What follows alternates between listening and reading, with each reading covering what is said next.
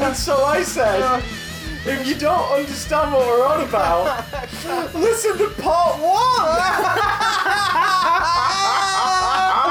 oh, No, true, God, true, true. You yeah. should. You should listen to part really one. should. Please, we need to get our numbers up. Hello and welcome to the Big Damn Cast, your weekly dose of geeky gossip and nerdy news and endless witterings of nonsense. I am here. I am Matt. I am here with I am Chris, and I am here, and I am here. Yes, and we're talking uh, more.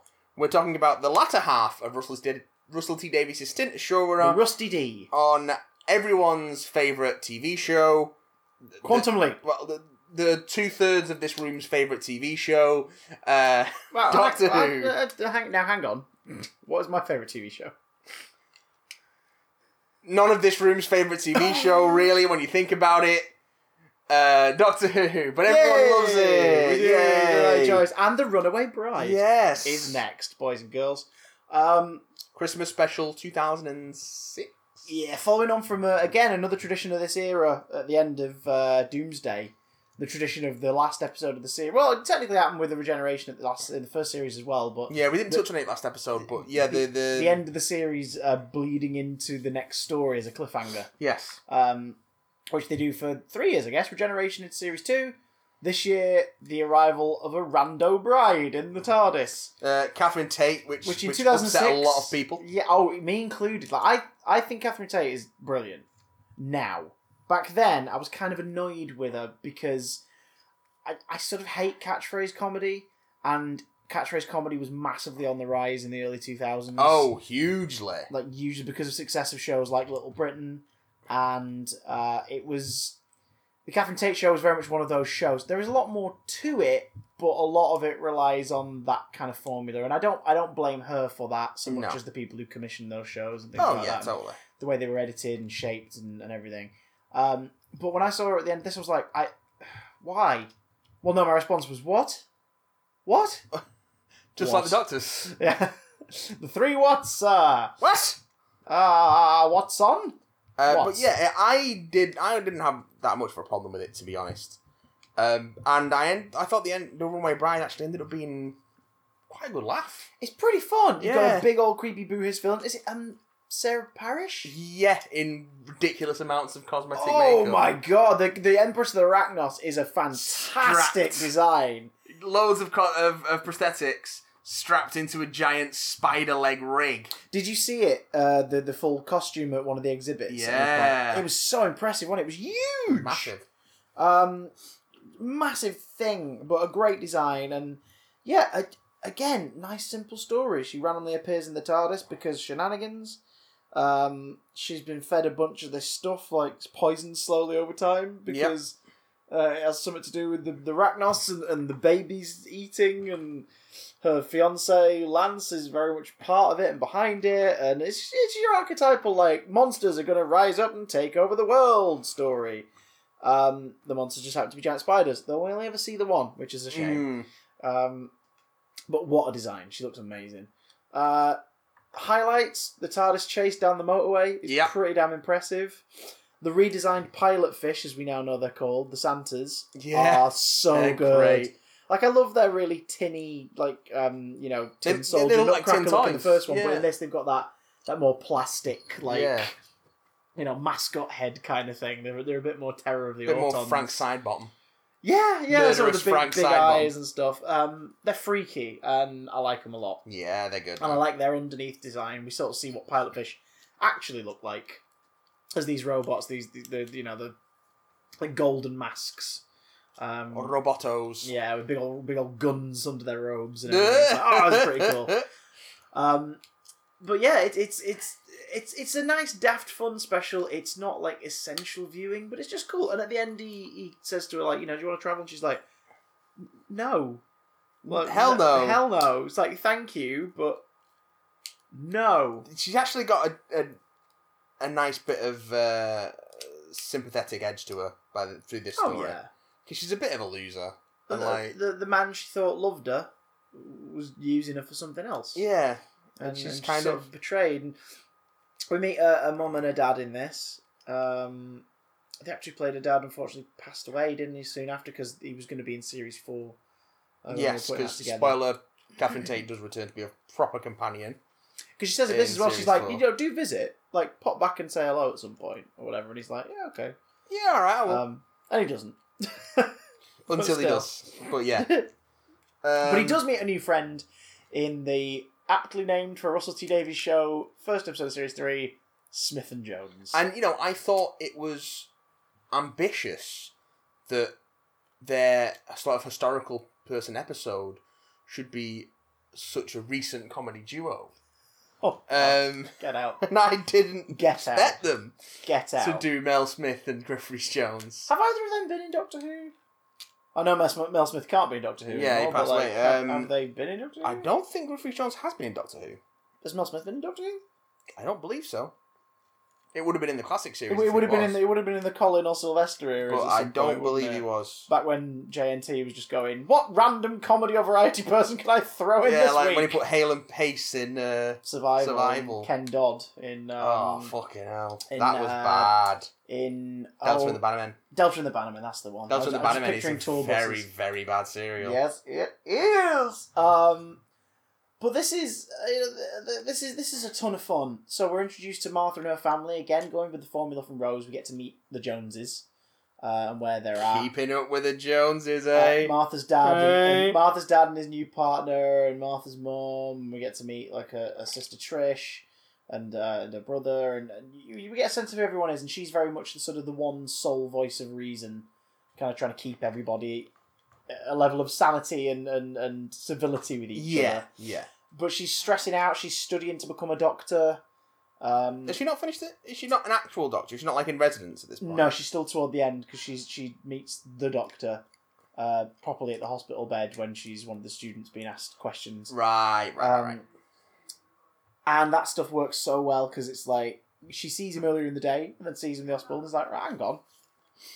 You- I saw you this morning. And he's like, well, you can't. I've been here for weeks and all this stuff. It's like, oh, okay. Uh, So we as the viewer, Uh. we as the viewer this time, we get to meet somebody. She's our eyes and ears, but we know something she doesn't know. and it's something you don't know. So that's a nice little angle to play it at, like to Well, meet also- the Doctor the way she meets him, but we have that extra knowledge of we know who he is, and he's obviously investigating something. Because why else would he be hanging out around here? but also they've got the challenge of having to introduce a new companion after Rose was so beloved.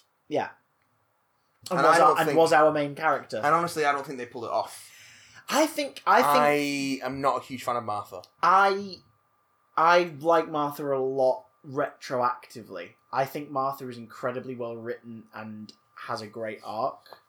I just don't think Freema necessarily was right for the part myself. I think Freema Rajaman is a very good actor, and s- seeing her in stuff since, like the Carrie Diaries and everything, where I've dipped in and had a look at it, she's really good. I don't think she was quite the right fit for this part, No. or at least wasn't No. yet Maybe it's that then. Maybe that's what I'm feeling.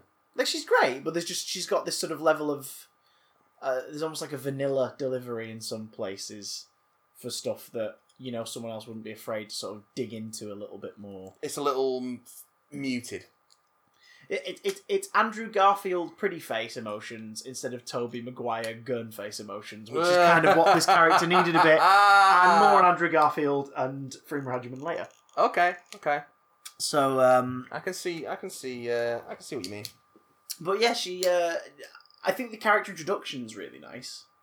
Like, w- again, they, they they use the Rose formula, but the added element of like us having more knowledge about the situation than she does. Yeah. So we as a viewer are sort of just waiting for, wait, waiting for the doctor to to uncover whatever is happening. And boy, does something happen! The whole hospital gets zapped up to the moon. Uh, and the But- Jadoon arrive. They put an oxygen pocket. Jadu- Jadoon platoon on the moon. Big um, rhino policeman. Russell and the and the designers and the effects team create quite possibly the most visually iconic new species in terms of like s- aliens in the show. they are. They are space rhino policemen. Like there you go. That's that's. There you go, what like- more do you need? I- Imagine if the Sontarans and uh, the judges from Judge Dredd had a baby whilst a rhino spunked all over them. Spliced this with is rhino this dinner. is what you'd get, and they look so good. And just the gimmick of like we're seeing it from the human perspective, so at first Yeah. we don't understand them until they use their translator. So you've got the whole rope, rope, scoop, rope, rope. It's like what the hell? the, the bingo markers. Yeah. Scanners. Yeah, Like, it's just designating silly. people as examined because they're looking for it's their plasmavore. Yes. A, who's va- a played- vampire by any other name. Oh my god, what's her name? She's phenomenal. She's in years and years. Isn't she is. She's so good. Um, Uh, what is she called? Uh, Bring up that episode, Sonny Jim the Laddie I don't know if I've Boy. got So the what we cast can list do that there. is- Uh, Somebody I've look at it. got the cast list on this because I'm on That's the all right. wrong website. That's all right. I'll have a quick look. Um, sorry, I'll bring it up. Uh, what What are your memories of this one? Because this was like the first Like, revamp. like the essentially. Judoon, thought it had a, a neat little sense of humour. Um, Florence Finnegan. No, that's what the character's called. that's the character's name. I'm an idiot. um, Why do the wikis not have the cast members? That's so strange. it is odd. I'm gonna get onto IMDb. No, that's all right. Wikipedia. it. It'll take me a second. So go on, go, go. Um, But yeah, uh, what was I- I mean, I just remember being into the idea of giant rhino police Anne Reed. and Anne Reed, of course. Um, yeah, I thought it was. Uh, Space, space police. Like the, straight up, just the Yeah. police of space, And which it gives just them an sort of- excuse to recur, which they do, it and was not just con- in this show. the show just had that feel of like that slightly daft adventure fantasy that you could really enjoy on a Saturday on a Saturday evening, and it was a lot of fun. Like I, that's what it was. It's got the um, sl- uh, th- what what are they called? A s- sli- a slig, slag. The uh, Uh, slab. slab. The the the, the uh, henchmen made entirely out of leather. yeah, who look like motorcycle couriers. Yeah, Um, they were quite good. and, and are clearly sort of meant to be a little bit of a visual nod to the Stig of Top Gear fame. Yeah, Um, which is quite funny. quite good. you isn't think. good. It's quite good. Oh, hip hip hip. Uh, I love the heck out of this one. I think it. I think it's a really fun series opener, Yeah, um, and sets a tone. it Which absolutely is. Carries through into the second episode when at the end the doctor's like, right, as a thank you for helping me out, let's you know, but I'll take you somewhere. Where do you want to go? Like, let's go somewhere amazing. This would be really cool. And we go into the Shakespeare Code. Yes, and That's right. That's the next one, isn't it? Yeah. Shakespeare Code, Yeah. Oh yes, of course. Yeah. yeah. and again, we, it's the it's the historical, I, I, I um, character episode. Um, D. Lennox Kelly pops up with Shakespeare, which is It's- a really cool. I think it's a really cool take on him because not just the cat, not Shakespeare, but just the idea that the show's gone. Oh, you think you know what we're going to do Yeah. with him? No, we're going to do a bit different. We're going to do it a little sideways, and he's a bit more of a. He's a bit. He's in his sort of cocky, like mid-career. Yeah, He's, he's got a bit of an ego to him because Well, we it always picture revolves- we always picture him as like pitching things to Elizabeth the First and being like, "So the new play is going to be The new about this." play. And oh, she's like, "Oh, very good." Like we always kind of picture Shakespeare to be that kind of guy. I, I was th- picture more upstart crow. Yeah, Then- and, and instead we're, we're in the we're in the we're in the, pre, the pre-balding um, sort of mid stage of his career where he's Yeah. kind of lapping up the success This am- is amongst sort of lower the lower classes at this point. Where he's well, just the, like, the he's plot delighted revolves to be in around the idea of Love's Labour's won. it. the the lost Shakespeare play. Um, which again, this is a great thing that the series does. Like Unquiet Dead did that theme as well. Unquiet Dead talks about um, is it Edwin Drood, Edwin Drood and the Blue Elementals. Yes, which again. is a, which is a short story that uh, Dickens was working on that was never finished, which was about blue ghosts. the mystery of Edwin Drood, as it was published as. Uh, yeah, because like it pu- it was put out in some form, wasn't it? Later, but it was never. I believe it was serialized, Yeah, so it was. so it didn't. So they never finished it. and and now we get the same thing with the Lost Shakespeare play, which must have been a get for Tennant because he's an RSC member and a massive Shakespeare fan. So like to be like, oh, I get to star in a sci-fi drama where we talk about the, the show that was never finished, the, Yeah. the play that was never written, a sequel to Love's Labour's Lost. Isn't it? Like it's a straight up sequel play. Well, yeah, because they've got Love's Labour's Lost. Is is premiering, I think, Yeah. in this episode. And So people were annoyed with the ending, so we said he was going to do a follow up. yeah, We get the Carrionites. Um, Which are basically the Three Witches. yes, a delightfully delicious design as well. Oh, I like that Uh, use of alliteration there. Cocker. Very Thank you good. very much. 10 Uh, out of 10. the sycorax are, are woven into it, which is nice. Uh, yeah. Harry Potter is used as a plot device Yeah. to help save the day. Yeah. It's all about the use of words and imagination and the command of words. Um, we get It's, the we get it's the, just cra- wonderfully the, silly. cra- the crazy um, like prisoner who's lost his mind and all these sort of little different like voodoo. Like, there's some Who great, do? uh, you do Do what? remind me of the babe. No, Ah. there's some pretty cool ideas in here, but uh, it's written by Tuff. And then Oh God, yeah, it is, isn't it? yeah, Oh Yeah. no. all slightly tainted, but it doesn't take away what a great forty-five minutes of television it is. yeah. Um, do you know what else is a great 45 minutes of television? Our next sequel episode, Gridlock, which is a sequel to New Earth. Because we find out what's happened with one of the Sisters of Plenitude and someone we've not mentioned yet, the face of Bo. We mentioned him briefly when we were talking about the end of the world, but you didn't mention him in New Earth, where, No, he- no, no, where he no. also The appears. face of Bo, who uh, said that they would meet three times, um, and in this one leaves the Doctor with the ominous words, You are not alone. Because we get the sense that the face of Bo knows a lot more than they're letting on in terms of the Doctor's life and everything. Yes. Uh, not only that, we get to basically watch. uh, It shouldn't work. It's 45 minutes of Stuck in Traffic, the show.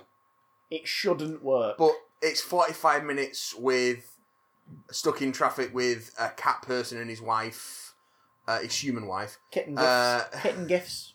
You're yeah. welcome, internet. David Tennant holding kittens. They were sitting holding kittens. Uh, two uh, elderly punk lesbians, uh, other strange people, and All the strange, strange creatures. And the are Macra? near. It's a sequel to the Macra Terror! we find out that the Macra have not only survived, the they ended up on macro this do not exist. they ended up on this planet, and because of all the noxious gases at the lower level where they ended up like colonizing, they have devolved Yeah. into mindless beasts. So these things that back in the second Doctor's era, like mind controlled whole Yeah. civilization, are now themselves just these brutes that eat and fight and rot and kill themselves and so That's really, they're all Oh, they human are. after all. yeah, um, but it's great because it's like they could have. They could have just created whatever they wanted in the smog, and they obviously went, "Do you know what? Let's just do the macro. Let's just do the macro. Yes, they're not behaving like they used to, but we can explain that. It's We can fine. explain that they're not doing that, and It's it'll be fine. cool. No one, no one really minds And it was because it's cool. the fucking macro. and it was, but it's cool though, and it's nice. The design hasn't really changed. They're just massive. Well, they just actually work in this. yeah, well, yeah, that's true. Mind you, I suppose I've only really seen the animation, so I can't really mock them that much. But size wise, they've gone from being like six foot sort of wide and four foot tall. If to I remember being- correctly, the original puppets for Ma- the Macro Terror were built around a mini, damn, okay, that's but quite they cool. weren't very good. Whereas these and the ones are production weren't happy with them. CGI uh, kaiju sized motherfuckers. Yeah, Um, there's some great stuff in this. Martha going off and like being separated and being taken away on her own. yeah. Uh, this is this is her chance to basically show like what she's capable of, and and that works super well. Um, but also, Also, we get our first proper description and visual of Gallifrey. yeah This is the first time I think Gallifrey is mentioned in the modern series by, by name, I think. Yeah. Yeah. Uh, so very much like the classic run, like it doesn't get named till later. It's first named in the Time Warrior. Yes. Um, so it's you know we, we waited, but we get to see it. We get to he's describing the doctor basically says like I've you know I've I've, I've been lying to you a bit like you know because he for two stories prior to this he keeps referring to like, oh yeah my people are amazing, my home's wonderful and all this, and he finally comes forward and is like I've been lying to you because I guess if I lied it was sort of almost real for me for a bit. Yeah. That And he- my my planet is not gone, but it is. But we also get the, the start of the story arc in these last two stories of Martha's kind of really taken aback by this guy, and she's like completely sort of fallen for him. bowled over by him. Yeah. But she's very much, unbeknownst to her at first, she's the rebound girlfriend, Yes. which is a horrible like yeah. situation. But something Russell T Davis is really good at is writing humans being humans.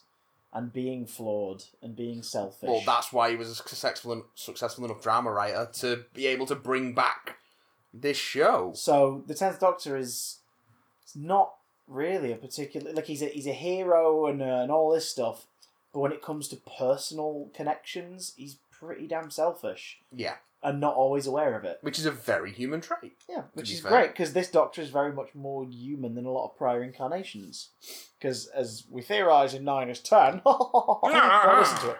Uh, he is he's a reactionary incarnation. He He's exactly the way he is because he was basically space boyfriend for Rose. Yeah, Hence why he never really forms that proper connection uh, and can't see how much he's hurting Martha, which is played very well by Tennant and I think sometimes by Adjiman, but like I said, I, I just she doesn't quite nail it for me until her last scene in the last episode, where it's like, damn it, that's spot yeah, on, well done.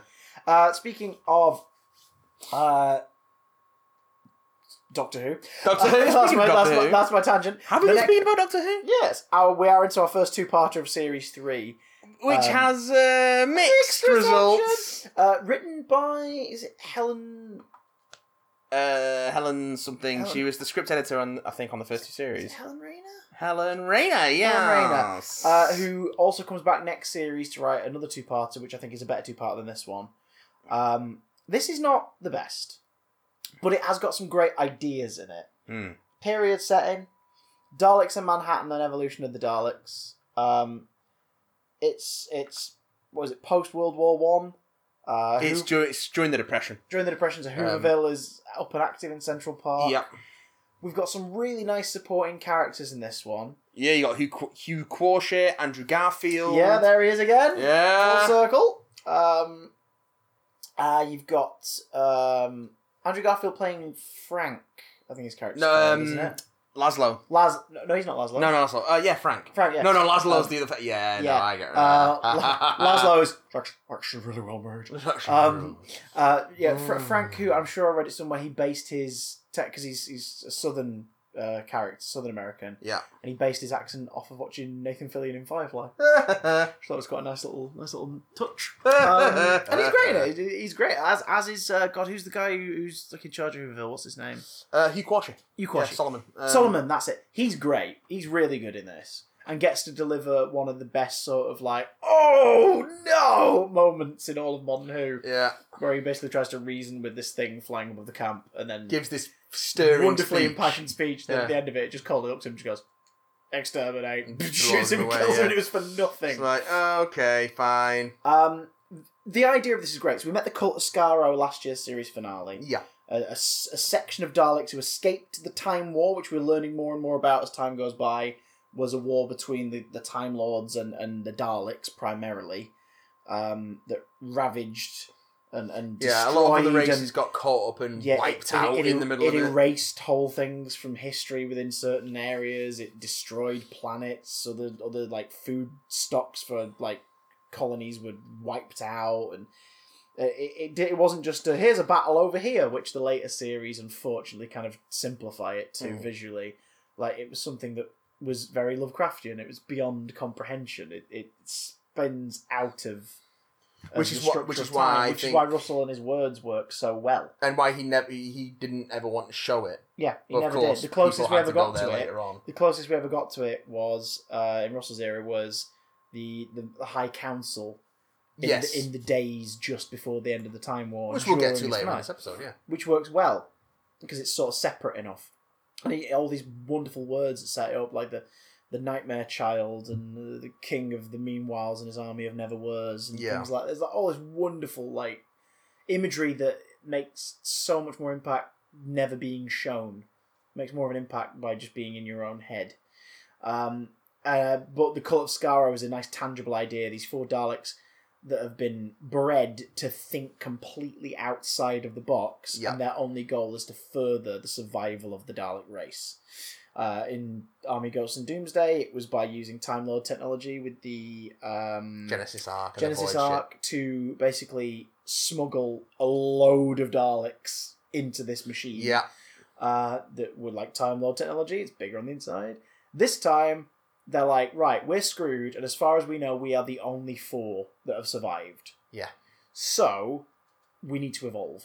And the last time that happened, the Emperor had Daleks like self creating stuff and, and turning from mutant remnants, and they hate themselves and they long for death, which they eventually do kind of rectify a little bit in series five. Yeah. they go into that idea, but uh, here that that is sort of uh, explored more, and it's got some cool visual ideas. Like they they merge with uh, what's his name, Mister Diagoras, Yeah. uh, who it visual- doesn't work, does it? it doesn't work. visually. I think it's a cool design. I think Dalek Sec is a great design. no, it isn't. No, no, it is. The problem is, it's when it's in motion, it ruins it. If The- you saw that as an illustration, you'd be like, "Holy shit, that looks really creepy and weird." No, And then no, it starts to wouldn't. move.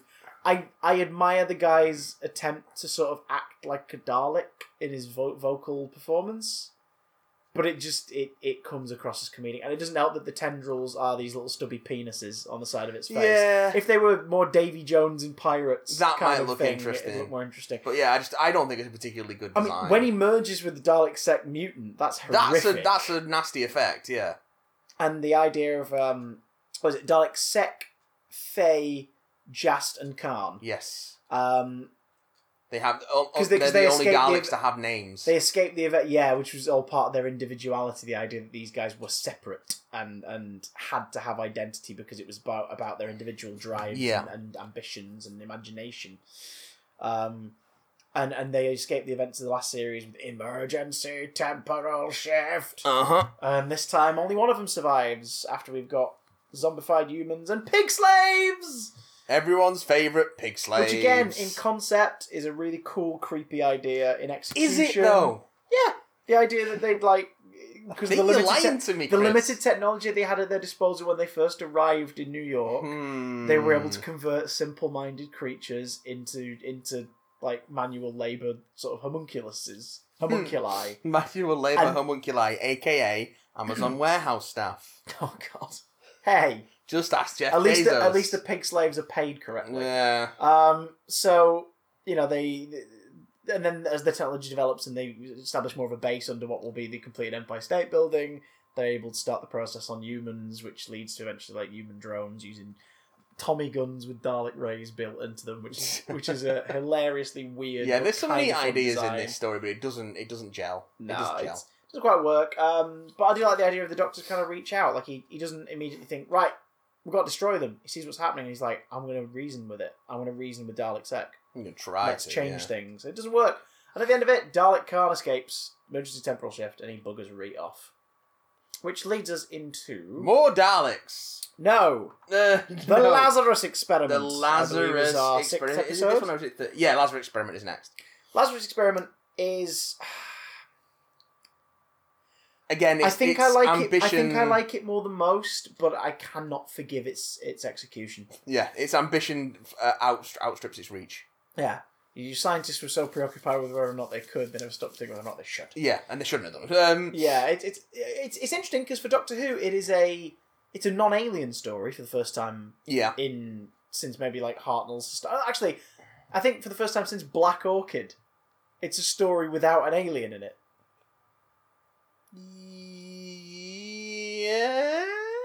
yes. You right there?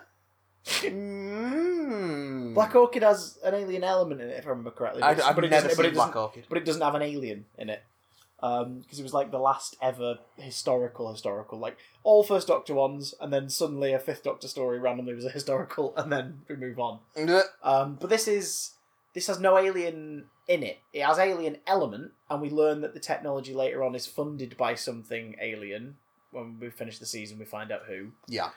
but um, dr lazarus played by mark gatiss in his first on-screen role in the show uh, first Well, not his of- last. first of three actually uh, first of four roles total because he was the voice of danny boy in victory of the daleks Uh, of course.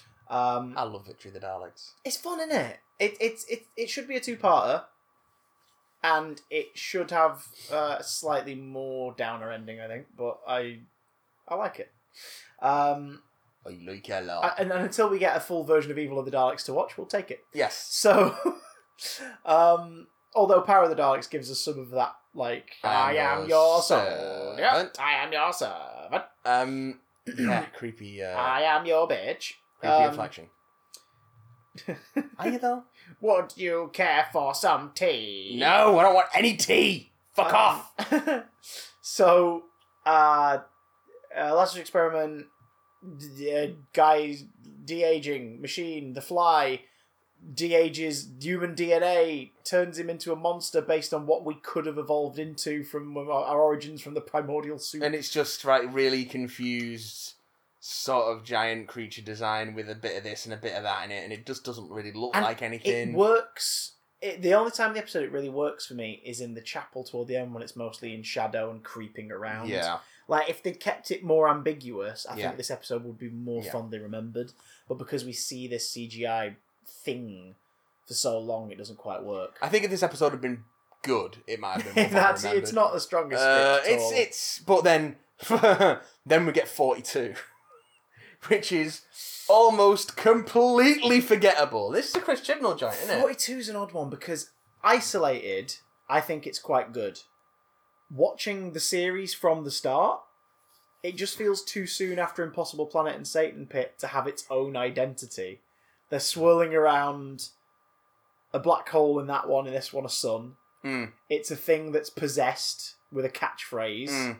Like last time, you know, was was um, like the beast stuff and everything, and this time it's it's burn with me. Uh, what's it? What's his name? It's Kraglin or something like that. I don't bleeding know. I had the toy and I sold it alongside my 42 Doctor in a spacesuit. He's, now- Hey! he's now the only 10th Doctor variant I don't own because I was like, I'm just going to sell it with this guy. Um, and it did. They did. Someone bought them for like 20 quid, the two of them together. So I was like, fair enough. Um, completion is on. hey. But it's Corwin, that's his name. Corwin. Uh, It's there is one good thing in 42. What's one that? really good thing, and that is the bit where the doctor's possessed by it and his body's dying, and he just flat out says to Martha whilst he's like sweating and screaming and they're holding him down, like he's scared. And Tennant plays it like he's actually fucking terrified, Mm. like like like a child who is facing something, you know, frightening. It's it's like this is in that moment you're like, oh god, oh, oh he might die. Okay, like properly um, die, this die, is- die. Oh, all right. This is worrying. I think the cast do an amicable job. I think I think this is one of the ones where Freeman Rajaman does come off as quite strong in terms of her performance, but it's just very forgettable. Yeah. And the forty-two gimmick doesn't work beyond a certain point because they abandon it. Like the idea, do you know what I mean? Like the idea of it's Yeah. forty-two minutes till everything goes to shit, and they're going to do it in real time.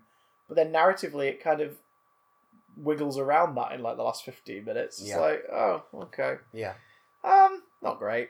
The first, uh, well, no, Fear Her isn't isn't one I particularly love. I think this is like one of the first ones where I'm like, eh, yeah, yeah, Skip it on a rewatch. yeah. Unless I'm unless I'm binging. If I'm binging, I'm binging. But if I'm like putting on a batch of eps, if it's on that disc, I'm not clicking this one. If I'm really. binging, I'm whinging.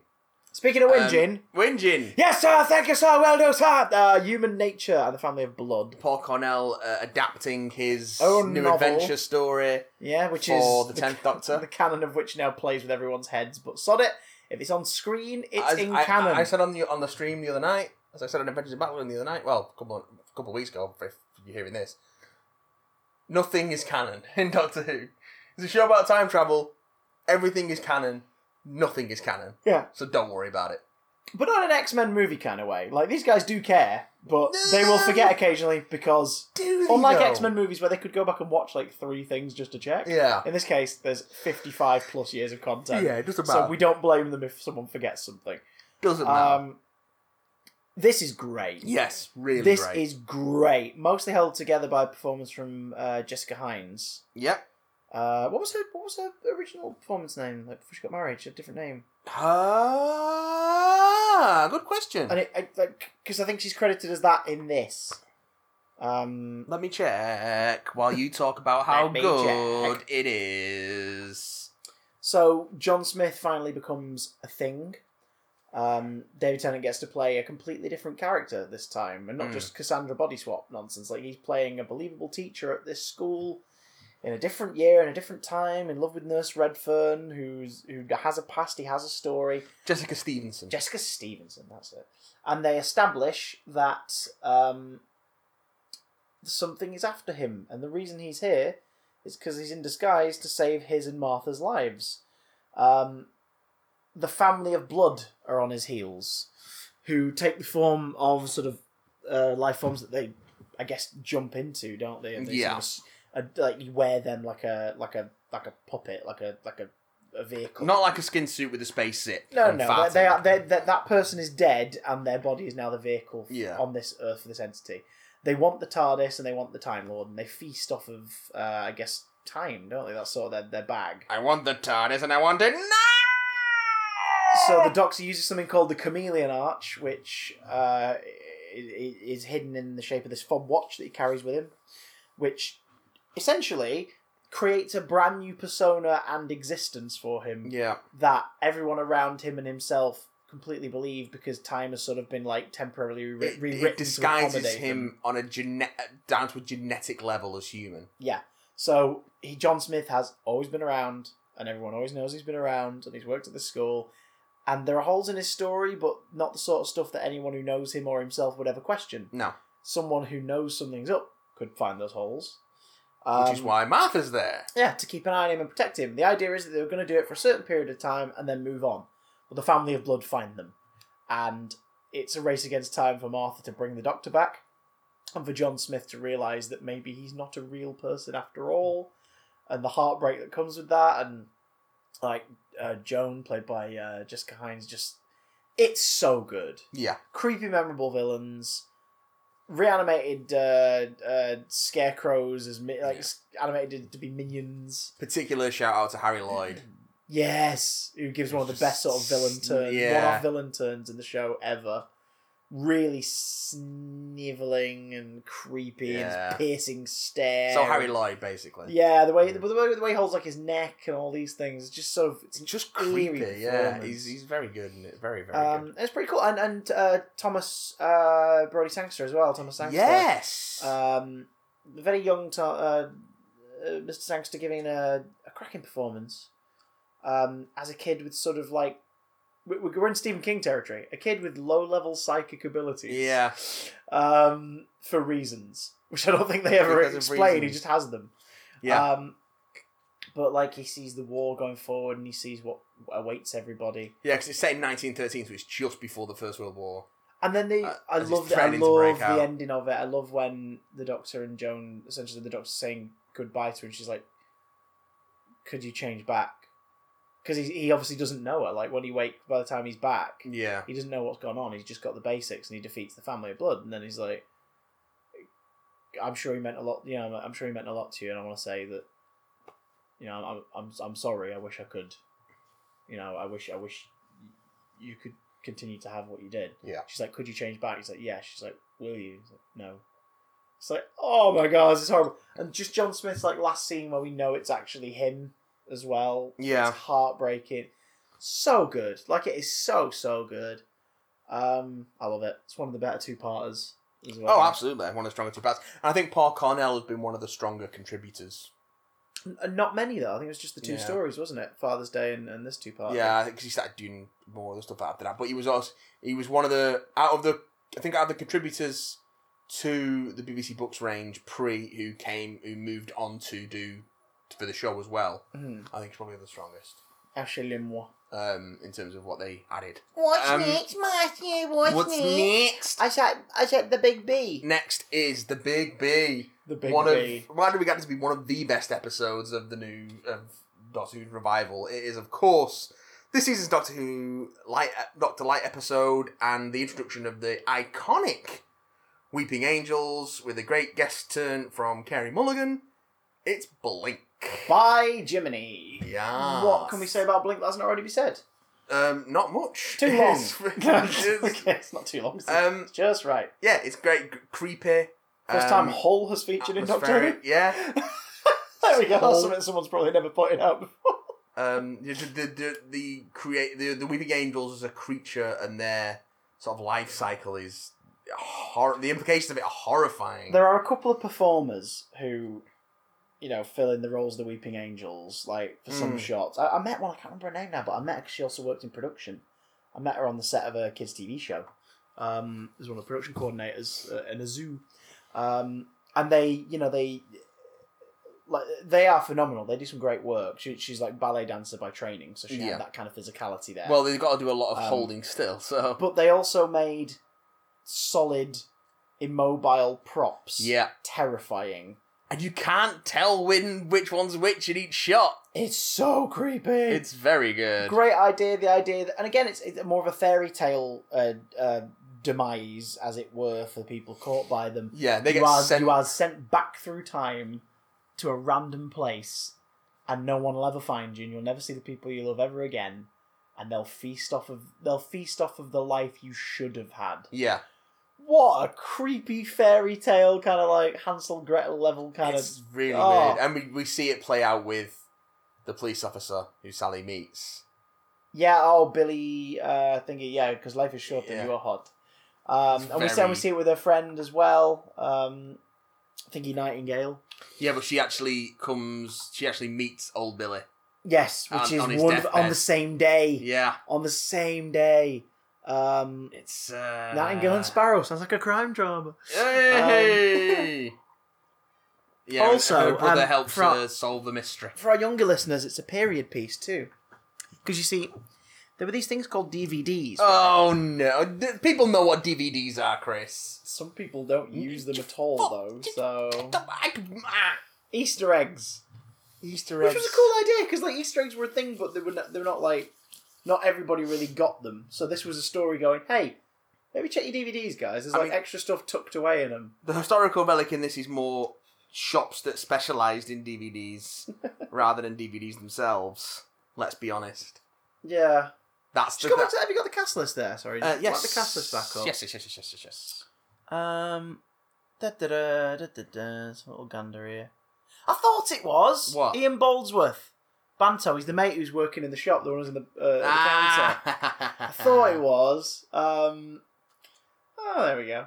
Uh, a little bit. There you- There's an Easter egg for you, Hey, folks. connections. There you go. Right, so- Par- Parapod. One of the Parapod is in the episode. Hey. Back when he was going by his old stage name of Ray Peacock. So we're gonna. I wonder who's credited as Ian Boldsworth or Ray Peacock. Hmm. I have to Anyway. look at the DVD. Uh, Uh, those things, uh-huh. the DVDs that no one watches.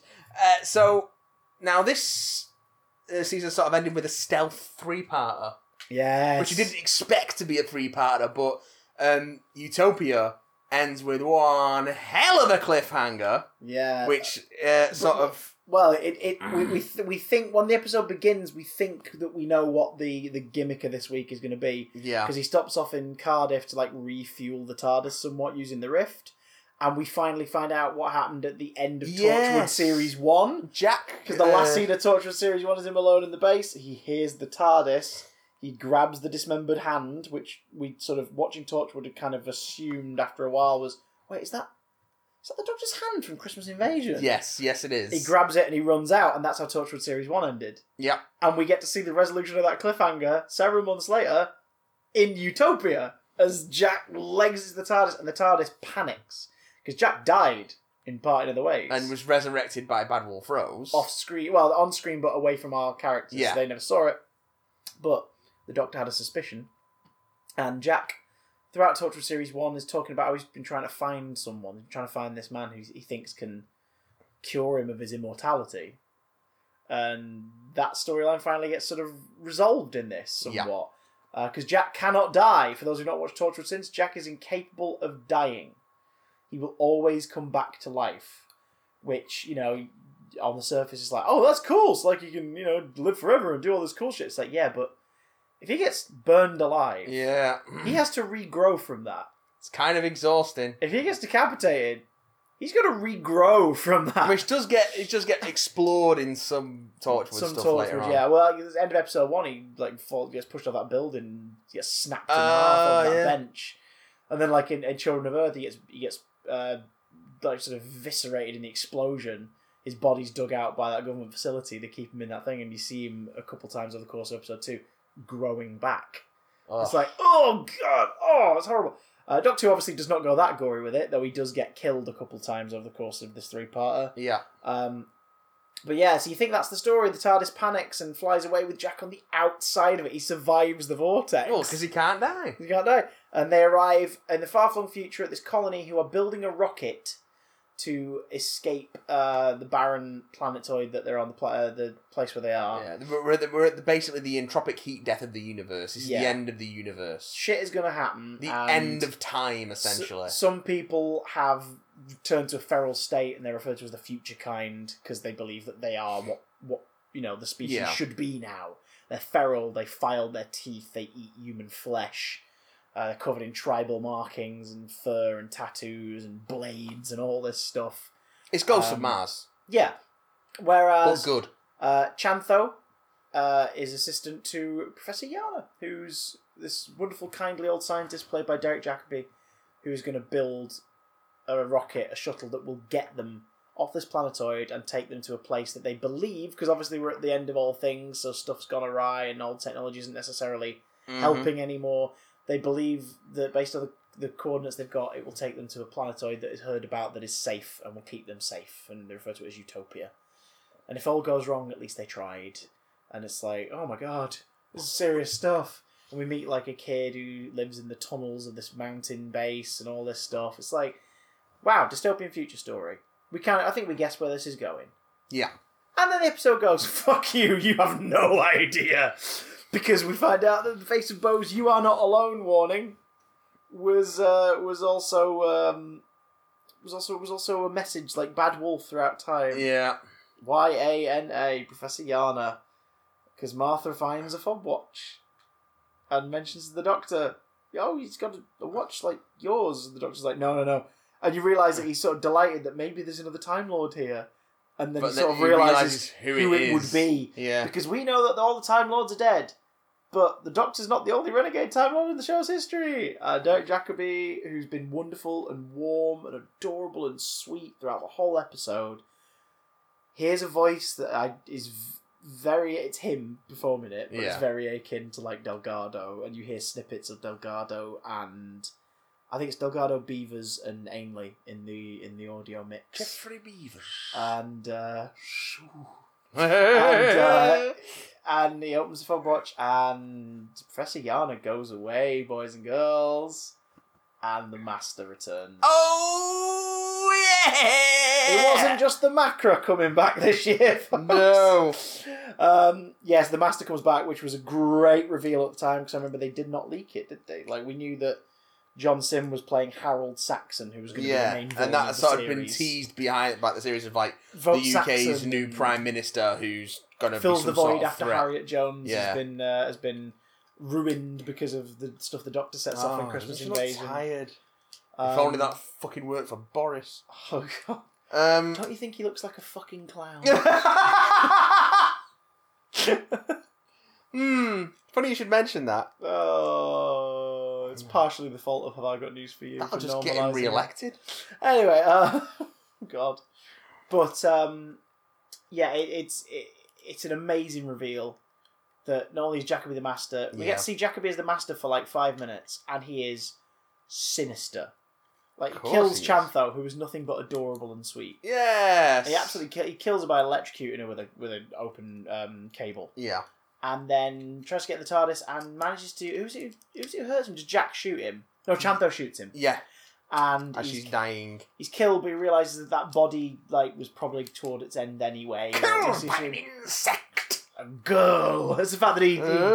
it's the fact that worse to him is the fact that she's a girl. It's Yeah. like, oh, you're right, wrong and master. What a- oh, he's a what a wrong one. bastard. So he evolves, and he evolves. He's like, if the Doctor can be young and strong, so can I. And it's like, so Oh, yeah. setting up the idea that what we're Oh, about to yeah. get is a master who specifically is here to go toe to toe with David Tennant's Doctor, yes. which is why John Sim and the way he plays him over the course of this story works so well. He very much is a dark mirror of Tennant's Doctor. Yeah. Oh. Like we've had the we've had the Moriarty Holmes relationship of Delgado and Pertwee yeah. we've had the sort of sort of more sort of campy like um loving every minute of what he's doing villain antics of ainley up Yeah. against the more colourful doctors of the 80s we had eric roberts being that more kind of you know that still camp obviously but not meant to be i don't think but like that that suave kind of you know i'm the villain and you're the hero doctor to match mcgann's kind of more romantic sweeping gesture you know what i mean like it works I in that always version dress for the occasion. as good as you as well as you Um, Bruce, the Asian child. Honestly. Um, oh, Fucking God. hell. But um, we've had that. So this this take works so well. We if the Doctor's a hyperactive, giddy, selfish idiot, the Master is basically the Joker at this point. like Yeah. he's just this lunatic who loves what he's doing, but will take his time to plan out something. And boy, has he! The Master's been around since before the start of the series, and we never realised it. He's Harold Yeah. Saxon, the polity. He, well, he steals the TARDIS, yep, cannibalizes it, so he can create like an infinity loop yep, and, and screw with the stuff in the past, so that it, it doesn't affect the future immediately, and, and simultaneously he can bring stuff back from the future, which we find out he does. The Tocklefane, who help him invade Earth. Uh, after he kills the president of the United States live on television aboard, essentially the helicarrier. yes. It's so inspired by the helicarrier. The unit helicarrier, essentially.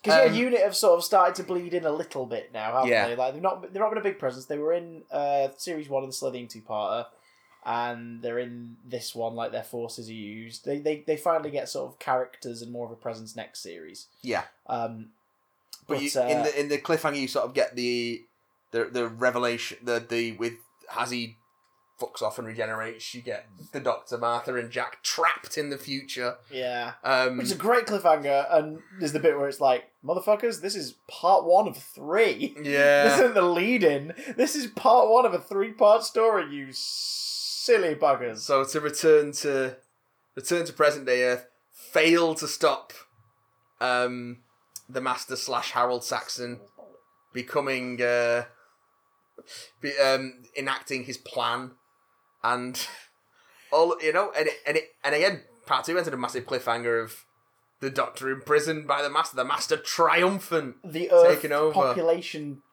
decimated yeah the toclefane come through and then in in their hundreds of thousands Yeah. armed with lasers and blades and sadism. which we and and then and then last part three with uh, with uh, Martha wandering occupied Earth looking for a way to kill the master, and we find out that the the Toclefane are the remnants of the people who left on the rocket to Utopia, They even specifically capture one, talk to it, and, and, it's, the and it's the the, young boy. boy. yeah, and it, it it's it's got an adult voice, but it says everything. It, it's because they all have vague memories of who they yeah. were.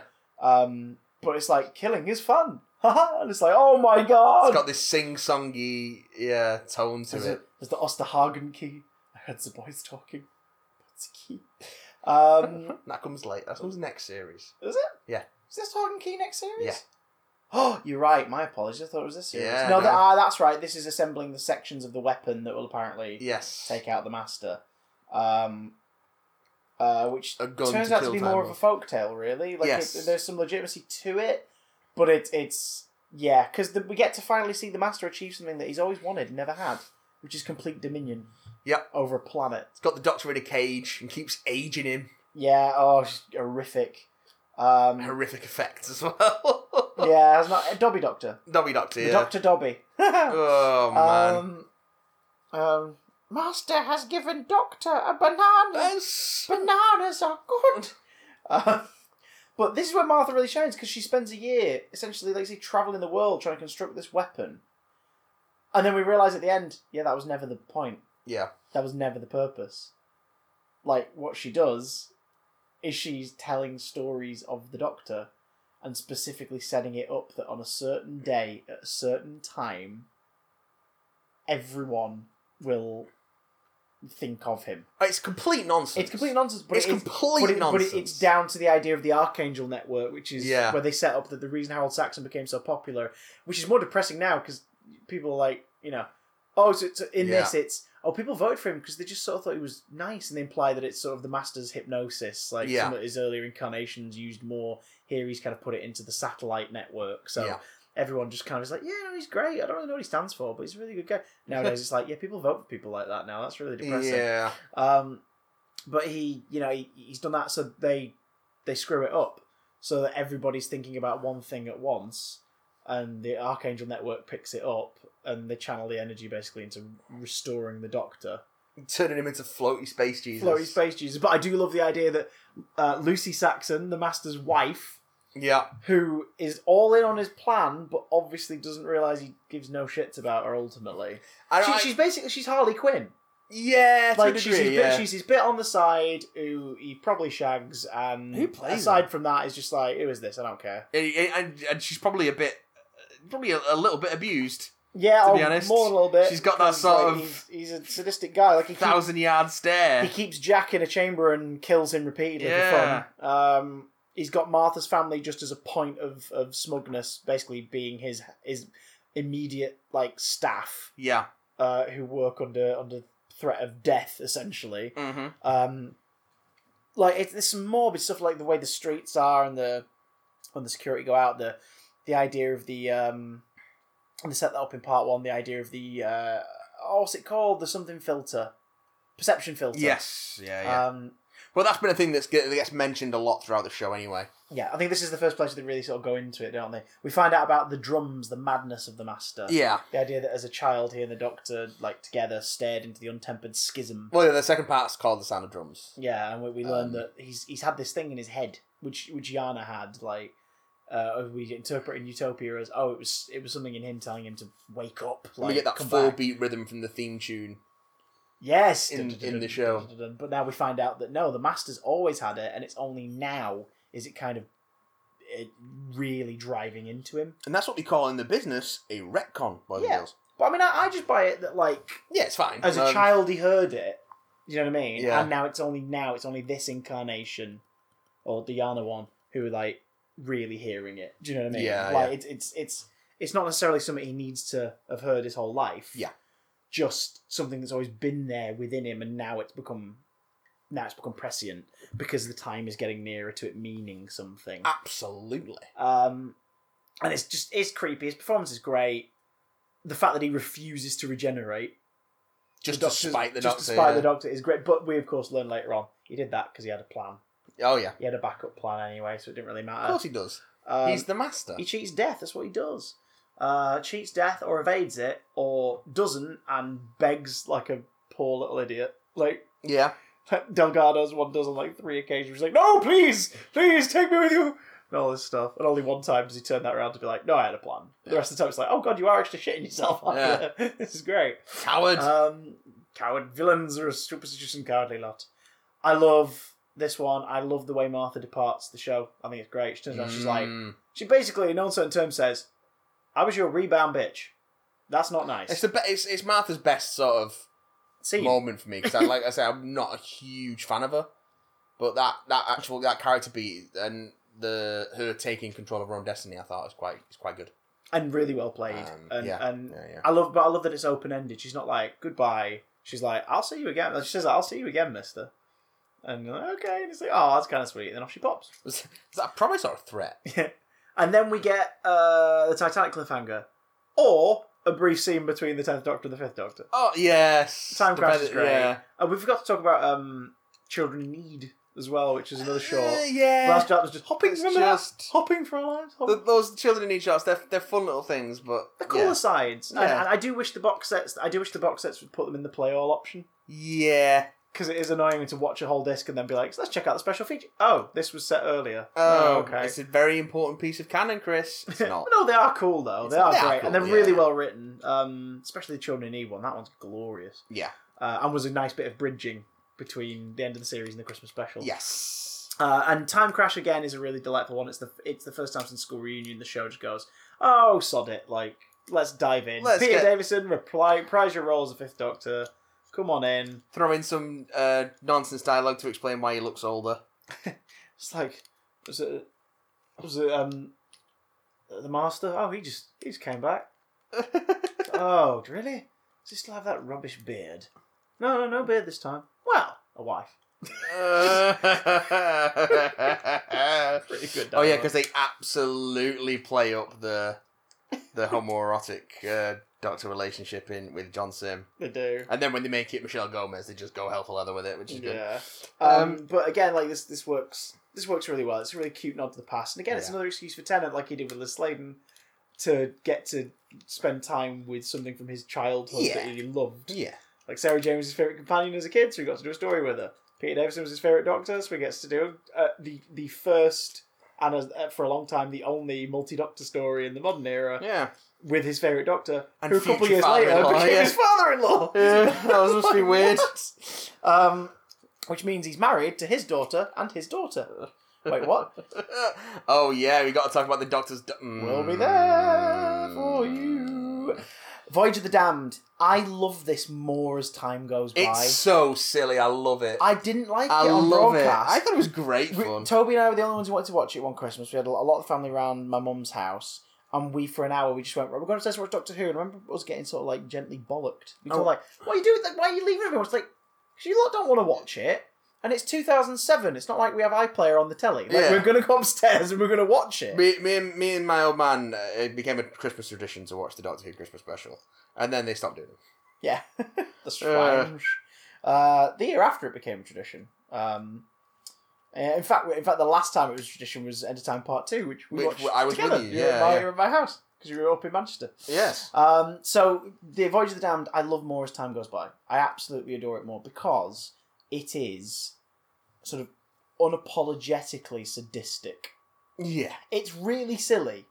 Like it is Yeah. really silly. Heavenly They call Hosts. me Max. Ding. That- just- Like, just- it is. Yeah, and then the eventual reveal of, of, of what condition Max Capricorn is in. Yes. Um, the the Bada Uh, Capolata is Balacavaladda. J- uh, Jimmy ridiculous. V being, being given a, a dialogue role really Yeah. for the first time in ages. Um, Clive Swift being Because of, very course, 'cause of silly. course we'd seen him as Mox Balhoun, and we'd also briefly seen him in what we haven't mentioned, Attack of the Uh, Grass, Attack of the Grass. which is a lot of fun. Red Button Game.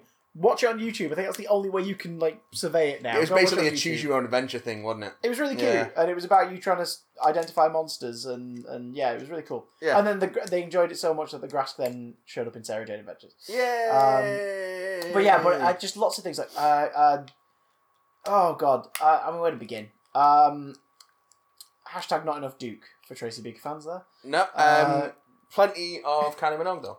She was great as yeah, Astrid. she's really good. because they really teed that up, and it was like it was like oh, so Catherine Tate last year is this going to be a thing? Like just sort of celebrity cameos for the Christmas one. Uh, is this going to work? And it's like wait, hang on, she was a soap star for like Yeah, the she's an, first 10 she years is an of her career. actress. She knows what she's doing, and she was great. And Astrid's brilliant, and you do totally like buy into the idea. There's a bit of flirty, flirty, romancy, romancy going on in a way where you're like, do you know what? I I would watch these two travel together for some Yeah. stories.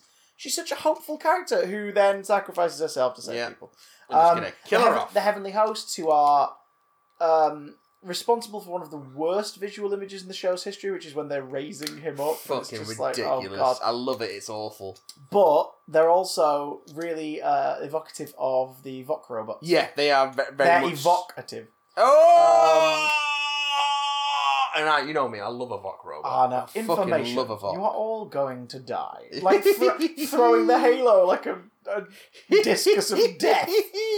There's so much stupid stuff. in it, Narrowly it's missing the great. palace. It's great. It's just a good laugh, isn't it? It's so much fun. It's Uh, a really good laugh. Um, and I just love the fact that all the nice people die. yeah, everyone, everyone, everyone dies And the, Apart- nasty, the nasty apart bastard from, uh, survives. apart from Russell Tovey. Alonso, yeah, who- of who- course. Alonso Alonso, who lives to fight another day, and uh, Shagjack. Shagjack, yeah. So that's good times. Um, Good times for love everyone. Russell Tovey. Um, And he's juggy. he's excellent in years and years. He's as excellent in well. everything. He is. That's true. Um, I, want to rewatch Being Human now. You watch Grabbers. Oh yes. Sorry, I forgot about He's Grabbers. totally good in that. Um, he Um, is good at that. Grabbers is a lot of fun. it's very Um, silly. I like it a lot. Then we move on to series four, boys and girls. Series four with Partners in Crime. Again, a strong opener because it is ridiculous, but it's more about our main characters meeting and Bring, forming a bringing bond. Catherine Tate back and doing a hell of a job on uh, making that character more palatable for showing that Donna has ongoing grown use. Yeah. since her adventure with the Doctor. Has decided, you know what? There's more to life than this, and she grows frustrated. We find out like she's that brilliant thing she's talking about, like she booked all these trips. Like I was gonna walk across whatever barefoot. I was gonna do you know a charity thing. I was gonna see, see orangutans and all this stuff. And she's just like, none of it felt right. And then she just started looking into other things. Like Mm. Earth was not enough anymore. Like her eyes had really been opened by it. So it's a good job her granddad, who pre-appeared in Void of the Damned is a bit Yeah. of a stargazer. appeared one episode ago Wonderful. as a as a news kiosk uh, owner who's open on Christmas Day. Wonderful Um, Bernard Cribbins. Oh, who was just a lovely cameo in Voyage of the Damned. Like, oh, it's Bernard Cribbins. he was in the Cushing movie. Hey, that's second really cool. one. And then it's like, no, he's the main character now because unfortunately the actor who played Donna's dad Yeah. yeah. in Runaway Bride passed away. So they're like, well, we we the easiest thing to do would be we don't want to recast the part because we don't want to imply that Sylvia Noble's just randomly remarried in the last Yeah, year. yeah. Uh, her, you know, she's, she's getting on. So And it just also- seems a little There wouldn't be that connection with Yeah. stepdad when your parents re- when your parent remarries as an adult. So they decided that they were going to have a granddad character instead, and I, I think they didn't even deliberate over it. They were just like, "I want Bernard for it. Like, let's let's get him back into it, and we'll He'll make it do the it. Same. We'll make it the same character. He's credited as ju- I think he's credited as Wilf in Voyage of the Damned. Yeah. I think because that's just his name in it. And then they were like, "Well, we'll carry him over." Um, oh, he's so good. he's wonderful, and the adipose. What a great concept! so cute, and yet Disgusting. just They're made of flesh and teeth and bones and blood. no, just they just made a fat. Uh, not until the person completely. Oh, evaporates right, and then okay, they're made from everything okay. else. Um, oh, they're so so cute and terrifying. um, oh my god! Oh my Great god! boo hiss villain. Sarah Lancashire. Yeah, She's so good. yeah, yeah, Uh, as as um, oh my god! What's her yeah. name? She is called. I will find it for Because it's another you. character, Miss Foster, isn't it? But I she's think got so. she's got another name, like another Russell name. Another Do you know, you, Russell. you know exactly what I mean. you know exactly what I mean. Um, there's just credit as, as Miss Foster. I'm I'm looking it up because I'm, Um, I'm But yeah, I thought it was great fun. It's it's it's, it's a I'm good start to the waving. series. at fat. and Um, also, and also the um, the What- relationship between Donna and the Doctor is is much more. It's platonic for a start.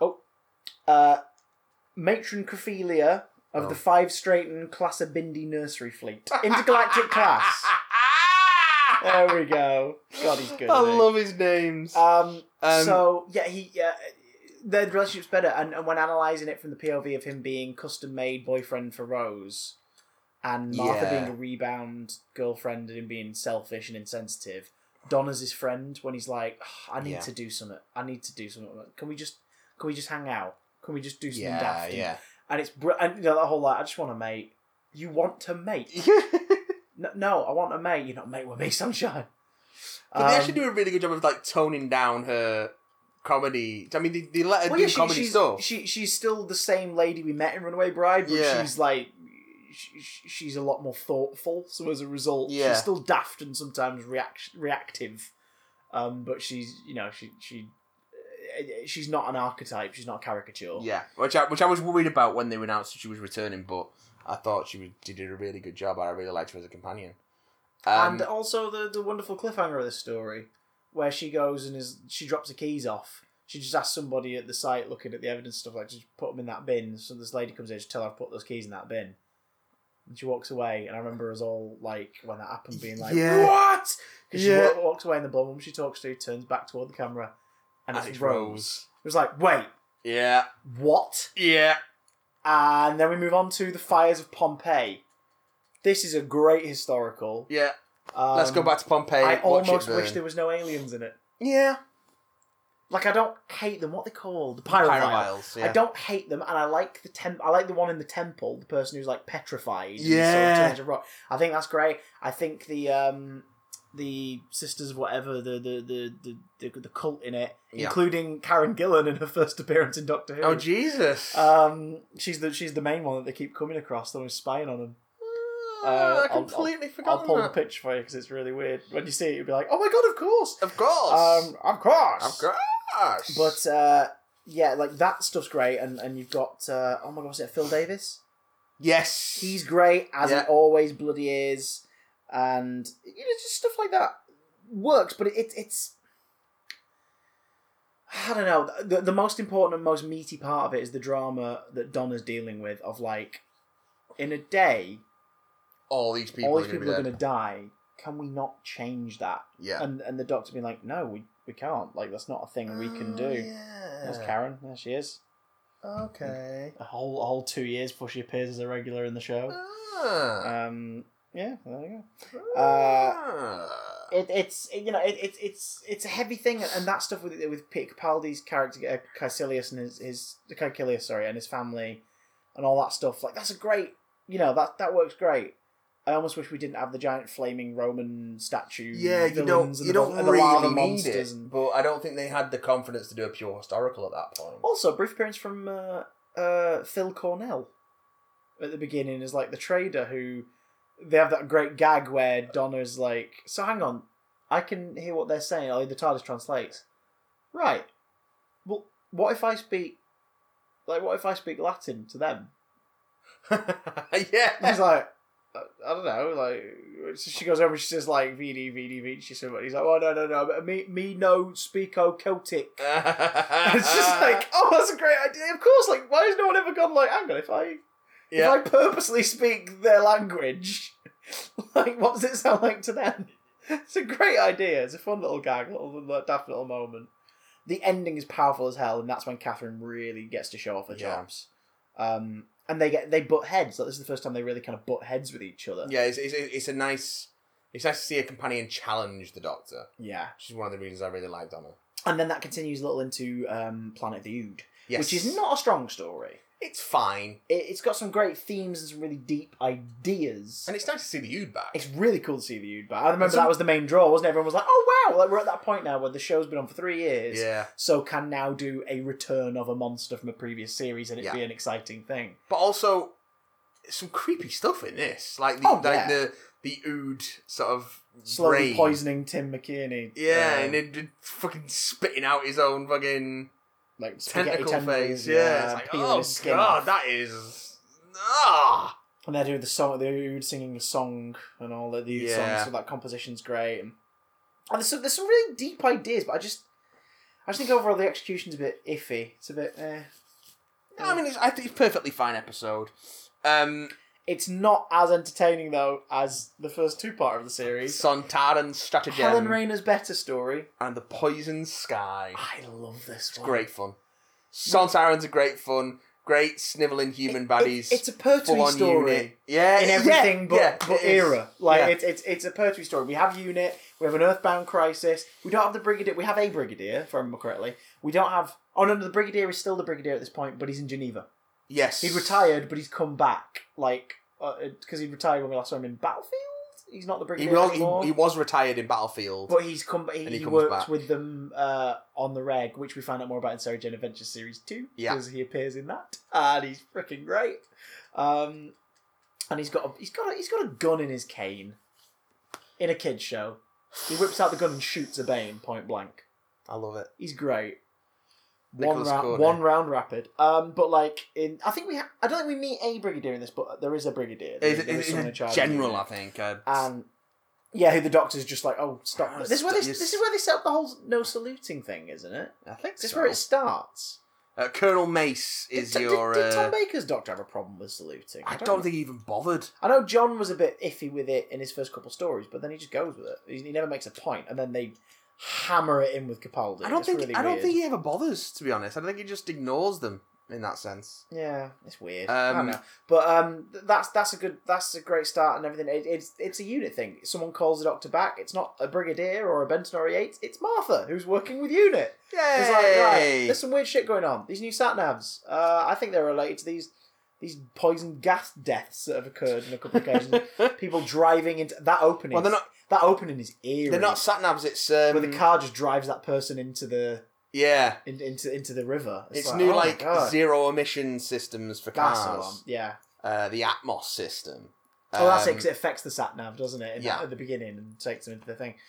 Uh, we get the uh, we get the soldier called Ross something, I think it is just Private Ross. Private Ross, who I Just check if we get first name. Uh, Ross Jenkins, Oh yeah. which is the same name as the kid from A Fix with the Sontarans. oh no. So it's sort it's sort of yeah. Let forget let's forget that the last three minutes of that clip ever happened. yeah. but, but it's kind of a nice idea that they're nodding toward like maybe this is the same kid and that actually did happen. You know, Yeah. and also is nice because that was a Sontaran story and this is a Sontaran. This is a story. Sontaran story. We get new Sontarans. I hope they reuse these costumes in they the are future, very very but good. color them black and silver, please, just Yeah. so they can look a bit more like the old ones. It's a really nice redesign. It's also probably the least radical redesign of any of the new series redesigns. yeah. They just they just get a shiny shiny new armor and a little bit more detail. and yeah, the prosthetics are better now. Yeah. That's that's it. But we get our, our two new Sontarans. Obviously, a lot of people play the Sontarans, but our two Sontarans who give who give face.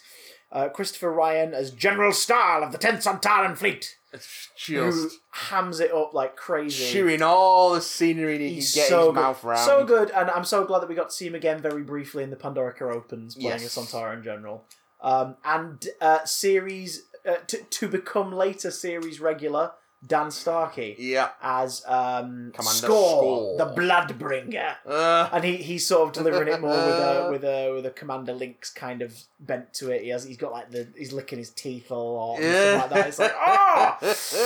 You're a fan, and it's, it became evident, obviously, through lots of interviews afterwards. Yes, he absolutely is a fan of Doctor Who, Yeah. and and completely gets how important it is to see a classic monster done right. Um, he's great in this. Christopher Ryan is great in this. The guest cast are great in this. Yeah. We get a lot more Sylvia, which is great. We get a lot more Wilf, which is great. Luke Rattigan is a great role because it's Yep. a bratty little intelligent like American kid who's like "Ah, I'm into this that, and the other, but he goes through a good arc. You get to see him. You're essentially watching a Spider-Man supervillain with Yeah. him. Like he's, he's the nerdy kid who's wronged, buys into the villainous stuff and his power, and then at the end is like, "The hell am I doing?" Oh. And is the is the la- I mean, he gets to use the because this is where they first do Sontar Hat, isn't it? This is where Yeah, it originates. Um, So but, yeah, but silly. using Time Warrior because when when Thingy first arrives, he says he's from the Tenth Fleet. Yeah. When Lynx arrives uh, and confronts Iron Gron at the start of the Time Warrior, when he does it, he does this like he has like the thing to his chest. Yeah. So they've, they've kind of brought that in and Which turned is, it you know, into some, uh, absolute, like, generic sort of. Oh yeah, but like they, here they you, they attach it to the Sontarans. It's like that's a thing they all do. Yeah. Um, and it's really good. The cliffhanger's great. Like it's like Wolf's gonna choke to death in the car, and it's just like, oh my god, this is horrible. Um, it's it's a wonderful story, Yeah. and I like the way it sets up at the end. Like Sylvie's like, "What the hell are you doing with this man?" Like, what the Yeah. hell is going on? She's What is just like, this? Which Martha's family, like the, their angle on it, is really good in series three, Yeah. and they kind of they kind of because it was only one series thing. They kind of carry on the idea of, of one of the family being completely against what's happening, and Sylvia's kind of set up to be a a bit of a of a of a uh, an antagonist in a way in a couple of these stories where stuff she does leads to them getting into more trouble because she's like, I disagree with it. Why are we doing it?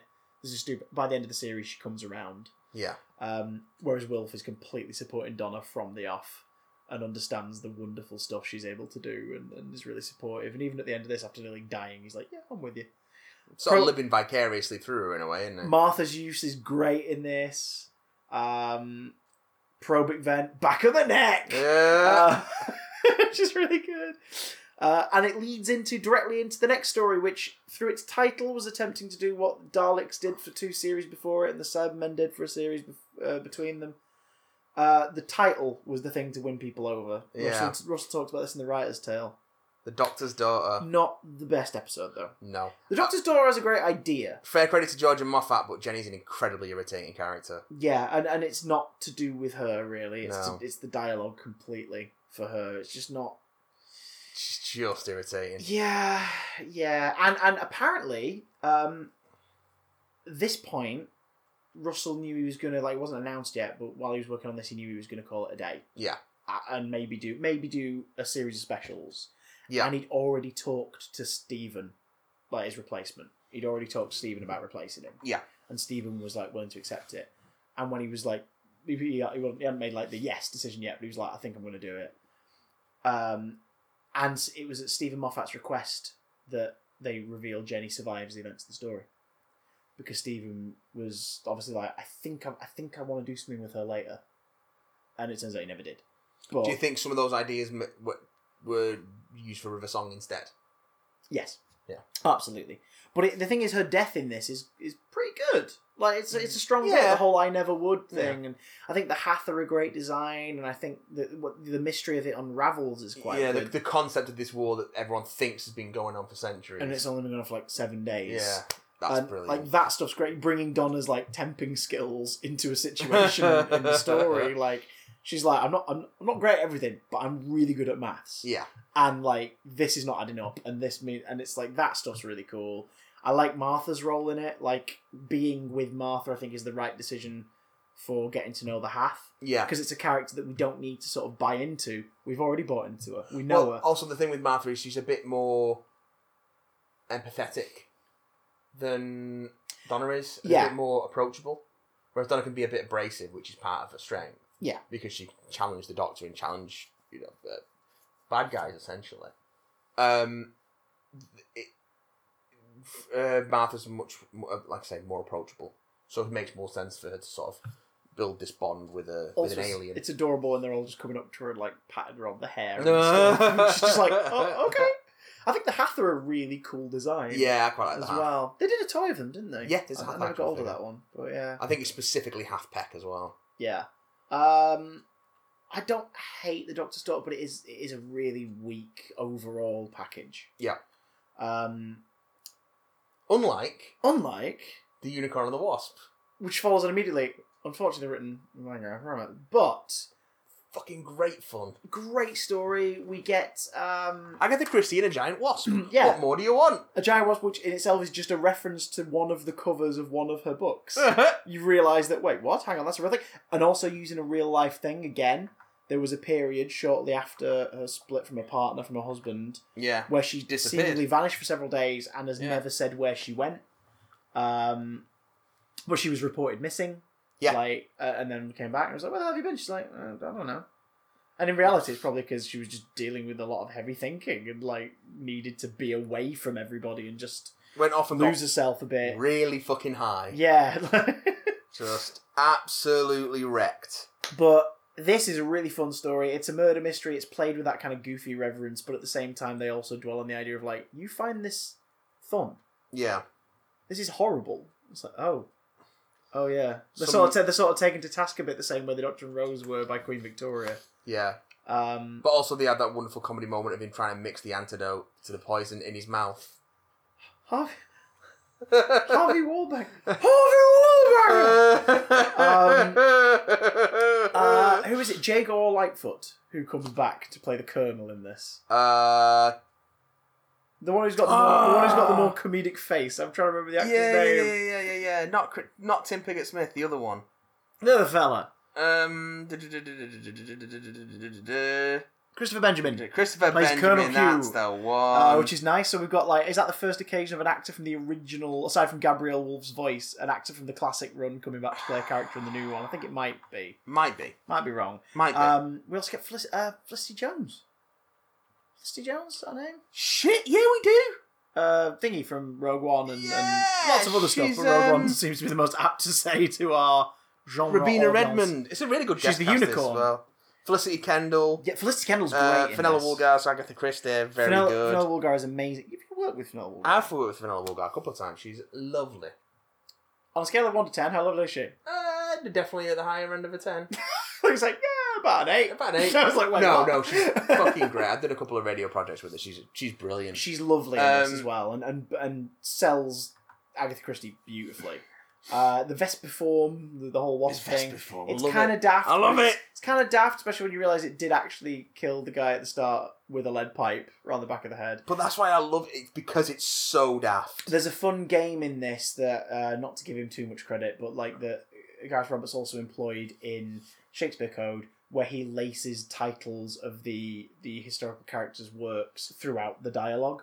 Ah, okay. So you can play a game with both the Shakespeare Code and with Unicorn and the Wasp, where if you know you if you know your Shakespeare or you know your Ag- Agatha Christie, you can play like a game of ticking off as many as you can spot hidden within the dialogue. We should play a game. Which which, which uh, Springwatch do? Chris Packham used to put uh, David Bowie songs into Ah, in- into the links, like and try and sneak them in but for we his, own, should, for his own amusement. we should play a game uh, with the Gareth Roberts where we try and challenge him.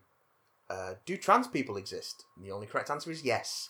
And every time he says no, give him a little shock. little shot to his gonads. Oh, good lord. Say, Gareth, Stop it now. stop it now. stop denying the existence of an entire group of people. Stop it Um, now. Sanderson in the library. Forest of the Dead. Stephen Moffat two part are bringing back the horror.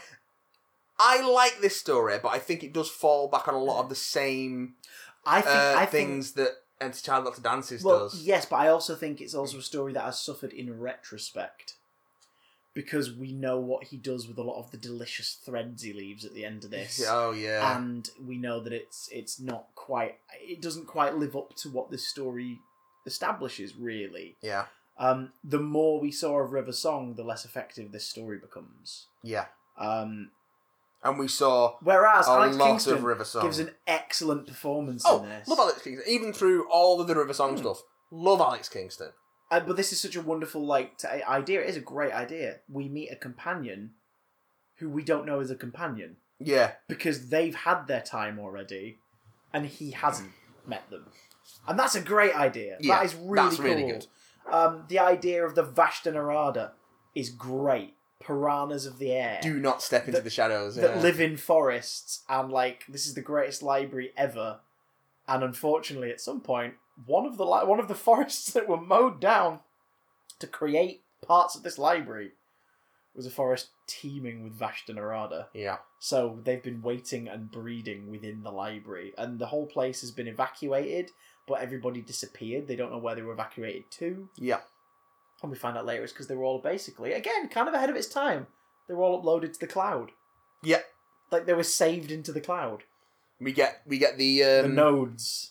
we get the Donna Noble has having- left the library. having been saved into the cloud and her sort of seeing what that sort of fantasy life is there. Because it just essentially to keep everyone uh, compliant and content. It's Yeah. the Matrix. They're given a they're given a life, um, and the only giveaway is Miss Evangelista, who's killed by the Vashtanarada during the story, and then manages to get into the into the consciousness 'cause she's taken in there too. Because they sort of establish that everyone here kind of has like a little backup Yeah. that saves saves sort of their b- brainwaves to a point. Um, and, and when they get killed, it gets stuck on a, a, a Moffat trope as well of dialogue being repeated. They they get It's stuck the- on like the line, the last thing they said, just repeating over and over That again. sort of ghost loop on the communicator. Yeah, which is spooky, but it then is spooky. but then you realise, oh, he does that a lot. And yeah. Yeah. So like, oh, God damn it, Steven. yeah, Um, but like that's great. Like the first reveal of Miss Evangelista is just this skeleton in the spacesuit, yeah, and then the fact that Rashinarada occupy the spacesuits and use the skeleton as a frame yeah. and walk around. They use the skeleton, funnily enough, as a skeleton, and then they walk around. And it's like that is so eerie and so damn creepy, and just there's some great stuff in here. There really is some great stuff in here. Um, I just think it it, it, it ages badly in retrospect, in a way. yeah, because it it is. And also because he trips over himself. Like she's never seen this Yeah. to show. He says, "You look so." She doesn't it. You look so young. And and she's not met this version of him before, and and in any of the extended canon does not meet this incarnation of him again, Yeah, which makes sense. Um, and in the TV show, you kind of get the idea that oh, the eleventh one's the one she spent most of her time with, but then forgetting Big Finish for a minute, on screen in the Husbands of River Song, she whips out a photo album of all of them yeah, including the tenth. So it's like, wait, what? Th- Huh? yeah. But And- then and this, and and you this, know. this being a story that we realize as the episode goes on, this being a story of her last adventure pre Sounds of the Library Oh, That's the Forest of the thing, Dead. It always trips over itself, though. Yeah. Doesn't it? That- but it annoyingly, shows- the same guy. All he has to do is rewatch his older episodes back, and he wouldn't do it. Do you know what I mean? It's Yeah. ridiculous. But ah well, uh, she's great. Steve Pemberton, like the whole guest cast, are really lovely. Colin Salmon as Doctor Moon, especially, and then oh yeah, of course, Colin Slammer, isn't it? he's really good. And Uh, also the the nodes are a great design. the reveal that Doctor Moon is the Doctor Moon. yeah, I fucking love that. yeah. They just call this thing that keeps the, the AI happier Doctor Moon The future sonic Brilliant. screwdriver, which is a lovely idea. Like you gave it to me. and never pays off. wow, it, do, it does in Husbands of a Song. He gives her a gift, and it's it's just that screwdriver. Oh, right. but the, the way it was designed, it was designed to clearly be like his screwdriver with some attachments and, and Yeah. tweaks. So it's sort of like it, it's cheapened later on when you realize, oh, it's not his screwdriver; it's one he's Yeah. made for her. yeah. It's like, oh, okay. It, yeah, yeah. I like that design though. It's my favourite It screwdriver. is a good screwdriver. It's uh, the hand. It's a design. little handle. I love It- the little for, handle. for, for your bottom two fingers. Yeah. yeah. Um, It's and then the fact that nice. it's got a red setting. Mine's never red setting, not Uh, yet. And there's there's some really good stuff in it, and I do like. It. It's the it's the first time that he kind of postures and it works as Yeah. well.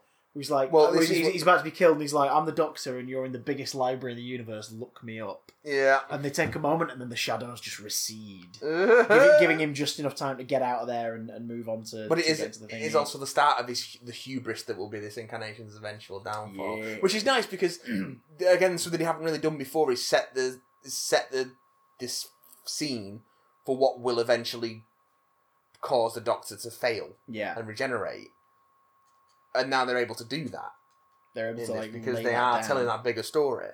Uh, what's the next one? The next one is one of the greatest episodes of Doctor Who ever written. Uh, Yes. Midnight. Yes. Oh my god. So we get a companion light episode. Because Yeah. The way they did the Doctor Light episode this year was they made it about Donna. Yeah. So to give Catherine Tate like enough time to breathe, and give David Tennant enough time to breathe, they basically were given an episode each that they filmed simultaneously over the same stretch. Pretty great. And holy shiz! So Midnight. Actually, they both ended up pretty great, but Midnight is in particular. oh, I love is- Midnight. Eerie. Really um, eerie. And we've talked about it at length on this podcast before. Um, So there's not too Mm. go, much go more back say. to our top ten modern Yeah. episodes episode. It's just so. It's a stage play. Yeah, you could do it on stage in its entirety and it works. Um, we, the, the, the unseen threat, the performances of uh, oh, what's her name? Leslie Ozzy Sharp. Leslie Sharp and think it's David Pa- Tennant Oh, Yeah. opposite each other as this thing inhabits Sky, Sky Silvestri, isn't it? As this thing inhabits Yeah. her body and she just repeats The everything everyone's saying. paranoia. And it's That's on slowly display, yeah. that the dialogue begins to it starts to just repeat him and it begins to catch up and then it overlaps and they speak at the same time. It's oh my god, it's so It's creepy. really. And the fact that by the end we Beautifully still don't know what constructed. it was. Nope. We'll Doesn't never matter. really know, and it doesn't matter. What mattered was it was a story about what people do in extreme situations. They begin to blame each other and look for a villain. You know, that. And, I'm, and paranoia and oh god. you know, I love, I love the thing. Stories about people becoming paranoid and unhinged is definitely Yeah. my thing. That's You're the thing. I, yay! Colin It's my- Morgan and and uh, my David, jam. David Troughton and, and yes, of course. It's a, it's a really great cast. which is kind of you need for that for uh, something that's as And that, lo- character that heavy. as lovely this. punch at the end when the stewardess basically saves them all. Yeah, and then, And then it's then- like, does anyone know her name? no, it's like- yeah, no one no one knew what her name was. Just Never thought to ask. It's like, oh my god, stuff like that. It's so good. And it's the rough. fact that he's obviously he genuinely was terrified because when he gets back, Donna's like, you or she knows something's gone on 'Cause Yeah. she's just hanging out in this space spa.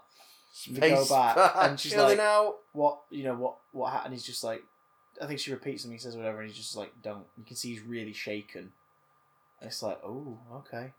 That was Yeah. genuinely one of the few things he's been up against that is absolutely because he nearly dies. Like he's completely helpless yeah, he's gonna die and he can't stop it and it's oh, it's horrible um rough. and then we get the doctor light episode Turn, turn left. left, which is brilliant. So it's a So we- we've had some we've had two teases over the course of the Yeah. series that worlds are going missing and that we've seen rose a few times and there's something on Donna's back. yes yes which is mentioned And- earlier on isn't it? i think it's one of the you or something or someone says Yeah. like there's something on your back and it's like wait what so Um, we get this sort of oh alternate. no that's it no it's phil davis in um Fires Pompeii. ah okay. There's something on your back. And It's like, wait, what the hell? that's just Phil Davis being creepy. Yeah.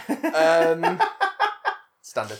Started But from there. There, there is that sense that it, this, it, this is the um, that's not that sense, but this is gr- basically a story of what would have happened if the Doctor had failed repeatedly. Yeah, it- it's So it's starting with uh, Donna. Yeah, it's, it's- she goes to see this fortune teller in this this market because these two Yeah. episodes are both like, here's them actually just going places where lovely things are, and Yeah, then a story happens instead of they arrive in, in the middle of a thing. yeah. Um, this fortune teller lady is played by the same actor who plays Chantho because they were like, you're Oh, great, Cheapo and we Chong. want you're great, and we want you back in this. Yeah, um, and you were in heavy prosthetics last time, so let's get you in it with your actual face. in. yeah, So she plays this character, uh, which at the end they reveal to be part of the Tricksters Brigade, yes. which is then followed up in the Sarah Jane Adventures story, The Wedding of Sarah Jane Smith, Yep. which is the third Trickster story. The tenth Doctor's in it, and he basically comes into it. He's like, "Yeah, you, you, you've hurt my friends, and you've hurt my friends before." And he's like, he, he proper confronts him, and it's like, oh, because the trickster's the closest thing Sarah Jane Adventures has got to like a big bad, Yeah. and the fact that even the doctors felt it, he's like, right, I'm gonna, I'm coming to fuck you up, and it's like, ah, nice try, Time Lord. Good times, good times. Um, but it's really good because the little subtle tie-ins.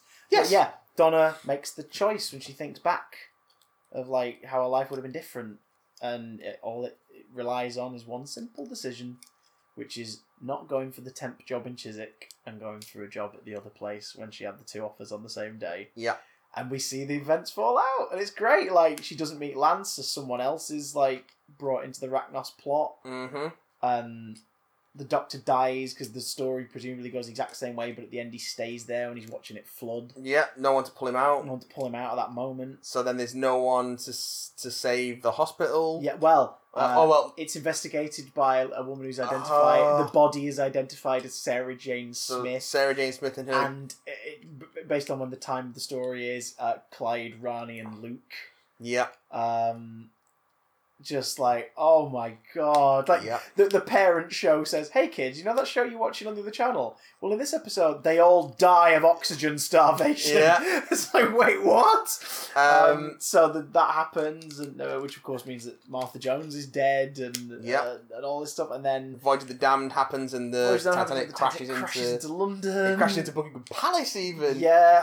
Uh, oh, so God. that creates a makes a massive part of Britain uninhabitable, and they've got the Oh, uh, the sort of God. refugee ca- the the the um sort of concentration camps by any other name for They- they- yeah, they foreigners. refer to them as uh, as what's it, sort of like labour camps. The idea being Yeah. that like, the work will be done, and just have that that amazing moment. Was it Mister? Is it Mister? I can't remember his name now, but the neighbour is wonderful. The place where they stay, and Yeah. then Wilf just have this look at each other, where it's like, the, and then Bernard Cribbins breaking down because that's what they called them last time. yeah. Something which Russell expands on in years and years, Yeah, yeah. and does it really bloody well. really need to um, see years and and years. it's it's oh my god, this is heartbreaking. But as the story goes on, you realise it's not just a hey viewers, here's a cool sci-fi what if for Doctor Who. Yeah. It's Rose is here.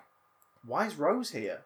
And this is when we finally learn what's been going on. Rose's world is also being affected by something, and she's breaking through Yep. to investigate it because it's not just happening in our dimension, it's happening in the dimension she was left in from Doomsday. And she's trying to get hold of the doctor, but she's, Donna is the key to doing it. And she's arrived, unfortunately, in this dimension where everything is going wrong and Yes. they need to correct it. Um, so together they manage to figure it out and get out of there. There's a beetle on her back, it's spooky as sin. Mm-hmm. And by the time they get back to present day, she's got a message, and that's when the doctor and Donna leave the fortune teller thing, and the words "bad wolf" are scattered everywhere. Uh. Doctor Who magazine that month was incredible as well, because like the outer cover is like the the, the supreme Dalek, yeah. and, and the Doctor and Donna either side of it and stuff, and like you know, the, the, it was but it was there was a poster as well, so it was in the the plastic wraparound cover. Yeah. And when you take the plastic wraparound cover off, you got a blank version of that cover, but everything on it just said "bad wolf." Ugh. It's like, oh my god, this is so cool. Ugh. Like everything on it is just a bad wolf, bad wolf, bad wolf. It's like, oh my god, that's so good. Um, so you finally find out, oh, that's what Bad Wolf was trying to warn us about. Mm. The other thing was just that series. This series is actually what it was going to be for, which is genius. Um, it's very good. so we go into the final two part where we learn what happened to the planets that have been disappearing. They've been stolen to help create a freaking engine to work a weapon that will eradicate everything from time. Because Who could be so diabolical as to want to kill everything in existence? it's, it's Davros. It's Davros. Davros. Well, it's the Supreme Dalek and the Daleks because Davros is their pet. Yeah. He's, he's their he's yeah. their he's their little scientist bitch living in the basement of their of the Dalek Crucible, um, which the last the Doctor knew of it, it flew into the jaws of the Nightmare Child in the Uh, final days of the Time War. I love it. But I they love were that sense of snatched. history. They were they they were temporal shifted from an outside force when Dalek Khan Yeah. like got lost in the schism of time and dragged them back. And Dalek he's- Khan is insane. Yeah, his casing's cracked open. He's gone mad. Nick Briggs is having a field day playing this loopy Dalek, and oh, that is so good. But it's also It's quite fun. it's the Avengers. yeah, it's the it's the big This- team up. This 2008 two-part finale to Doctor Who crosses over previous seasons and its two spin-off shows. It's yeah. It's Oh great. my god. Oh. it's great. I love it. Get the Sarah Jane gang. We get Captain Jack and the Torchwood gang. Oh, We God, get so good. fucking Harriet Jones and people fly down north. Spot Sarah- Prime Minister. Sarah. Uh, we find out that Mr. Copper, like his foundation, helped fund the network link that's giving Harriet Jones the ability to communicate with them all. So Yeah. Rage of the Dam ties back in, and uh, we find out the that Daleks like uh, the Harriet Jones Prime Minister. We a former Prime Minister. Yes, we know. Uh, um. Uh. Just oh my god! this like is when, the when Oster Sarah Hagen Jane finds key out that that you mentioned, this is where that comes in. Osterhagen Q. Sarah Jane finding out that the Daleks are back and her reaction, and she just starts holding on to Luke. And she's like, Uh, "Oh, it's traumatic." Wilf attacking a Dalek with a paintball gun to its eye stalk. Oh, brilliant. Um, Brilliant. So much good stuff in this, and I know it's fan wank, It's so silly.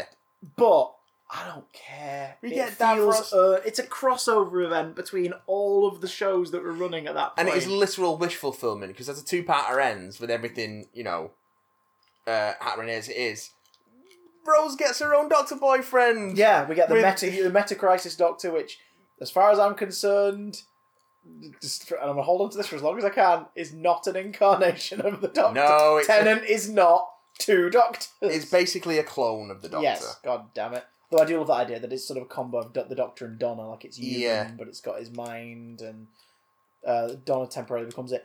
Uh, special shout out to Julian Bleach. Holy shit! I loves me some Great Davros. Terry Malloy, of course, did the most work in the role and is Yeah. excellent. Julian Bleach is my favourite Davros. Excellent work. I I I don't much care for his second story, but I love him. Does he In not the come role. back again until Richard's Capaldi. Apprentice? Yeah. Fucking hell. Uh, which is the right way to do it. Because Davros in the original series unfortunately becomes the focal point of every Dalek story because of how successful his debut is. Yeah. And it kind of lessens the Daleks a bit. I- So I much like so that him in, Remember- um, Remembrance holds off on him and then reveals he's been there the whole time. Yeah. But even so, it's still. But it also- Davros is behind it. It also teases him with the battle computer. yes. that- Yes. that you only see yeah. from behind at first and is heavily implied to be Davros and then it's the little girl. Yeah, which is quite nice. Um, oh man, Remembrance is really good. you remembrance of the Daleks. You remember. Oh. Mem- oh, we should- when are we doing the uh, the shorthand version called Member of the Daleks? Member of the Daleks. Um, Uh, that's a different thing altogether. oh yeah, it is. Um, I think I think Dalek second members of the Daleks Oh, on his face. several of them. Several of them. Uh, um, but yeah, so yeah, it's just Journey's End still on Earth. it's really cool. Like Liz Sladen gets to shine. We get Mickey back. We get Rose back. The cliffhanger was hands down the best cliffhanger in the modern series up to that point. We- I honestly thought that they might spring a regeneration on us, Like, and, and, imagine and if then they had. managed to keep it a secret.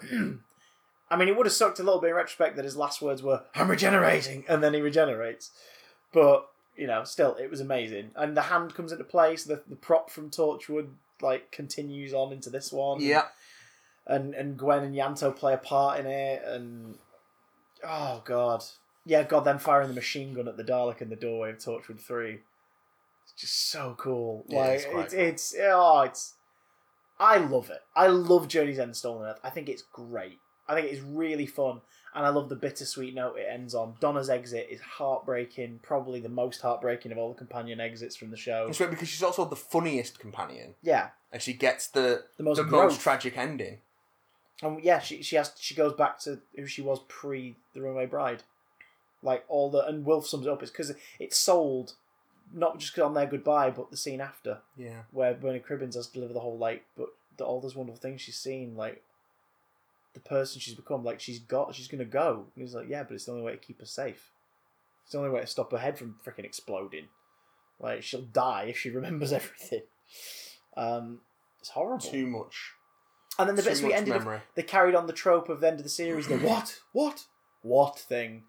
They did shoot an ending for that one where he does that. The TARDIS has been intercepted, and on the final what, it's a close with his face at the monitor, and the, there are two Cybermen behind him, Oh, but they chose not to use it.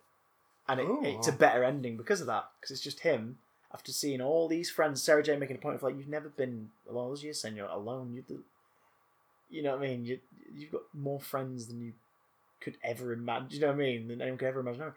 And then it still ends on that note of him just on his Todd after Yeah. he's had to say goodbye to Donna and let her, let her go. It's just him on his own, and the series ends there with no teaser trailer for Christmas, and it's perfect as a result. Because we got teaser trailer later, if I remember correctly, and then we got a clip of the next Doctor for Children in Need. The next Doctor. We're into the specials. I like the cyber shades. I wish that they were executed more creepily. Like if we'd just sort of seen gangly limbs or, or like animal limbs coming Yeah. out of the cloaks. I I like, the idea of them like just repurposing dead animals to turn into basic grunts. And I do actually quite like Giant Cyberman. I don't hate it. It's And- and I'm- silly, but and- I and like it. The, the daftest thing about it is the fact that it's like people remember that, but then Moffat uses that as a plot point next year, so it's like fair enough. Yeah. Um, but yeah, I don't hate that. Um, oh my god, what's the name who plays? David Morrissey. No, what, what- who plays uh, Miss uh, Thingy? Oh, Oh my god, I'll, I'll look it up. fuck. Talk about David Morrissey. Sideways. David It Morrissey was great. convincingly for at least 10 minutes like i totally believe that this might be a future I, incarnation I do love the idea that he that it's this person who has had. miss hartigan D- uh, D- dervla kerwin Oh yeah, David Lagoon. Yeah. Um, he just had his personality overwritten by the doctors, yeah and that's just just yeah, just lovely tragedy, lovely bit of tragedy. and, and, and- but but yeah d- mostly so that he can forget what actually happened which Yeah. was the murder of his wife and supposedly the murder of his son in front of him by the cybermen yeah, um like he'd rather his brain as a as an emergency mechanism is just like yeah it's just accepted all just this false completely stuff broken. Yeah. um his companion rosita Uh-huh. played by uh, Veli. What a great name! I want to get this right. Valil Tishabalala. that's a good name. Tishabalala. Um, she's great because she's not got too much of a character going on, but that's kind of the point. She's she's there to sort of show to us that he's just circulated to go into doing things the Doctor would do. Yeah, He's picked up somebody who's got a similar name to Rose and all this stuff. It's, you know, like she's she's a lot of fun in it, but she's not given up to work with. So uh, her d- her delivery sells like enough for you to go, oh, I get what she's about. Um, I like the cyber leader redesign, like the the exposed brain in the glass with the black face Yeah. plate. Um, like I say, I don't hate the Cyber King. Uh, I like the creepy sort of suggestions of Hartigan's horrific backstory, and they never dwell on it in detail. But there's implications that she's been used and abused in many ways over the years by Yeah. men above her and in in uh, you know positions of power. Um, it's sort of it's one of those where you sort of like I completely see why she would you know want to change the ta- turn the tables, but she's doing this like a freaking mustache twirling villain and needs to stop. Like yeah, too right. you're being a villain here. Like you you you enslaving kids to work in your horrible underground mines to help build a robot for these evil things that are going to kill everyone and replace them. Well, next Doctor is just it's it's your typical um, Christmas special in that it's just it's just silly fun. And he finally goes and sits down and has a Christmas dinner. He accepts at Hey! the end because he's got no friend to travel with, and, and that is the thing that's a recurring motif throughout these specials of like. You, Mm. you need someone with you, which of course the first person to tell him that originally was Donna in The Runaway Bride, Mm. and now she's gone, and people keep bringing it back up. It's only as the series goes on does he kind of slip into a slightly more egotistical state. Um, Do we have to talk about Planet of the Dead? we have to, even though it was written Radha, but yeah, co- current Radha. We do because the Trevators are a great design, and the fact that we're never made into a toy is criminal because It's you lit- could just reuse the Jack like um, the Jack overall thingy body from the the first series figure. There's so Um, much about Planet of the Dead that I just don't care about. I like the Lady Christine Souza. I like Michelle Ryan's performance. I just wish that she was in a a slightly more serious story. Like, I think you could have a very Indiana Jonesy character there that would work. And I think she Yeah, appro- maybe, she I guess. approaches it that way, but because the story keeps getting like dafter and sillier in its delivery, it's sort of she then has to the character sort of feels dafter and sillier as the story goes on. There's definitely there's definitely room for a time traveling Lara Croft. Uh, Do you know what I mean? yeah. Like, with a, with a flying space bus, yeah, no, no, you can totally do that. But no, Mm. no argument for me there. But um, yeah, I just, di- I just didn't care for Planet of the Dead at all. I great just didn't- actors though, isn't it? Like Yeah, phenomenal actors. really good cast. It just didn't do anything for me. Can you remember who's on that bus as well? Like one of the actors. Oh, Daniel Kaluuya's on Daniel that bus. Kaluuya. Oh, Yeah. yeah. yeah. Um, who else have we got? There is uh, Noma Dumezwin, uh, Weni, Dumezwini, uh, who plays uh, Captain Magamba, who I believe Captain Magamba appears in the Poison Sky first, but she's in a different role, and then she gets promoted in this one. And She's yeah. Uh, Mm, think she's so. she's smashing. and Bashing! is is you know a great sort of like foil for the Doctor to play off against in the story in terms Yeah. of what what they want to do. Lee Evans as Malcolm Taylor is a pretty fun inclusion and works, Yeah, he's works okay. for this sort of semi festive Easter special. Yeah, yeah. Um, but it, it, it's a part where it's like at first you're distracted because you're like, oh god, it's Lee Evans. But about 15 minutes in, you're like, no, do you know what? It's just the daft scientist character that Lee Evans happens to be playing. I'm, I'm, I'm with this. This is fine. and obviously laid the groundwork for what Moffat would later turn into um, Osgood instead. Yeah. Like the idea of somebody who's read up on the Doctor working for UNIT who's absolutely like, oh my god, I love everything you do. You're brilliant. I'm, I'm more than happy to help. Um, you know, there's, there's stuff I like. I like the idea of the villain not necessarily being a sentient thing. It's just this swarm of fleshy in metallic rays that Yeah. the you know the, that could come through any minute. I, there's stuff to like. It's just a bit of a damp squib by Yeah, the it's just by like, the end of yeah. it. Yeah, Mm, fine. but then you get the he will knock four times. But I also think And the that- best stuff again is just the personal stuff, like him chatting to the group on the bus, yeah, like asking where they were going, like what what what are you doing tonight, like what what is your plan, and and finding out and being like right, that's it, that's the drive. We're gonna get back to that. You know, there's stuff like that where you you see that doctor can win people over and, and get their confidence. And, Yeah. and you know it, that stuff's really good, but I, I have a feeling that's more because it was it was a co-joint. It was uh, written by Russell T Davies and Gareth Roberts. I think it was Gareth Roberts written, and then Russell T Davies in the showrunner role does like the extensive rewrites. But I think he, I think he'd structured it that much that he's got top billing for this one. Like he, Yeah. he obviously was like, I need this, I need this, I need this, and I need this. Um, it just uh, yeah, I, it just didn't come together for me. I just That's didn't fine. care for it. I Oh, think it was well. also because it was it, it was so it was just this island of Doctor Who in the middle of the year.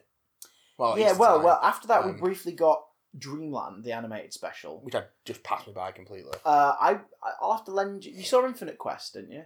No, I don't see Infinite Quest. And I either. think I'm gonna have to lend you Infinite Quest and Dreamland.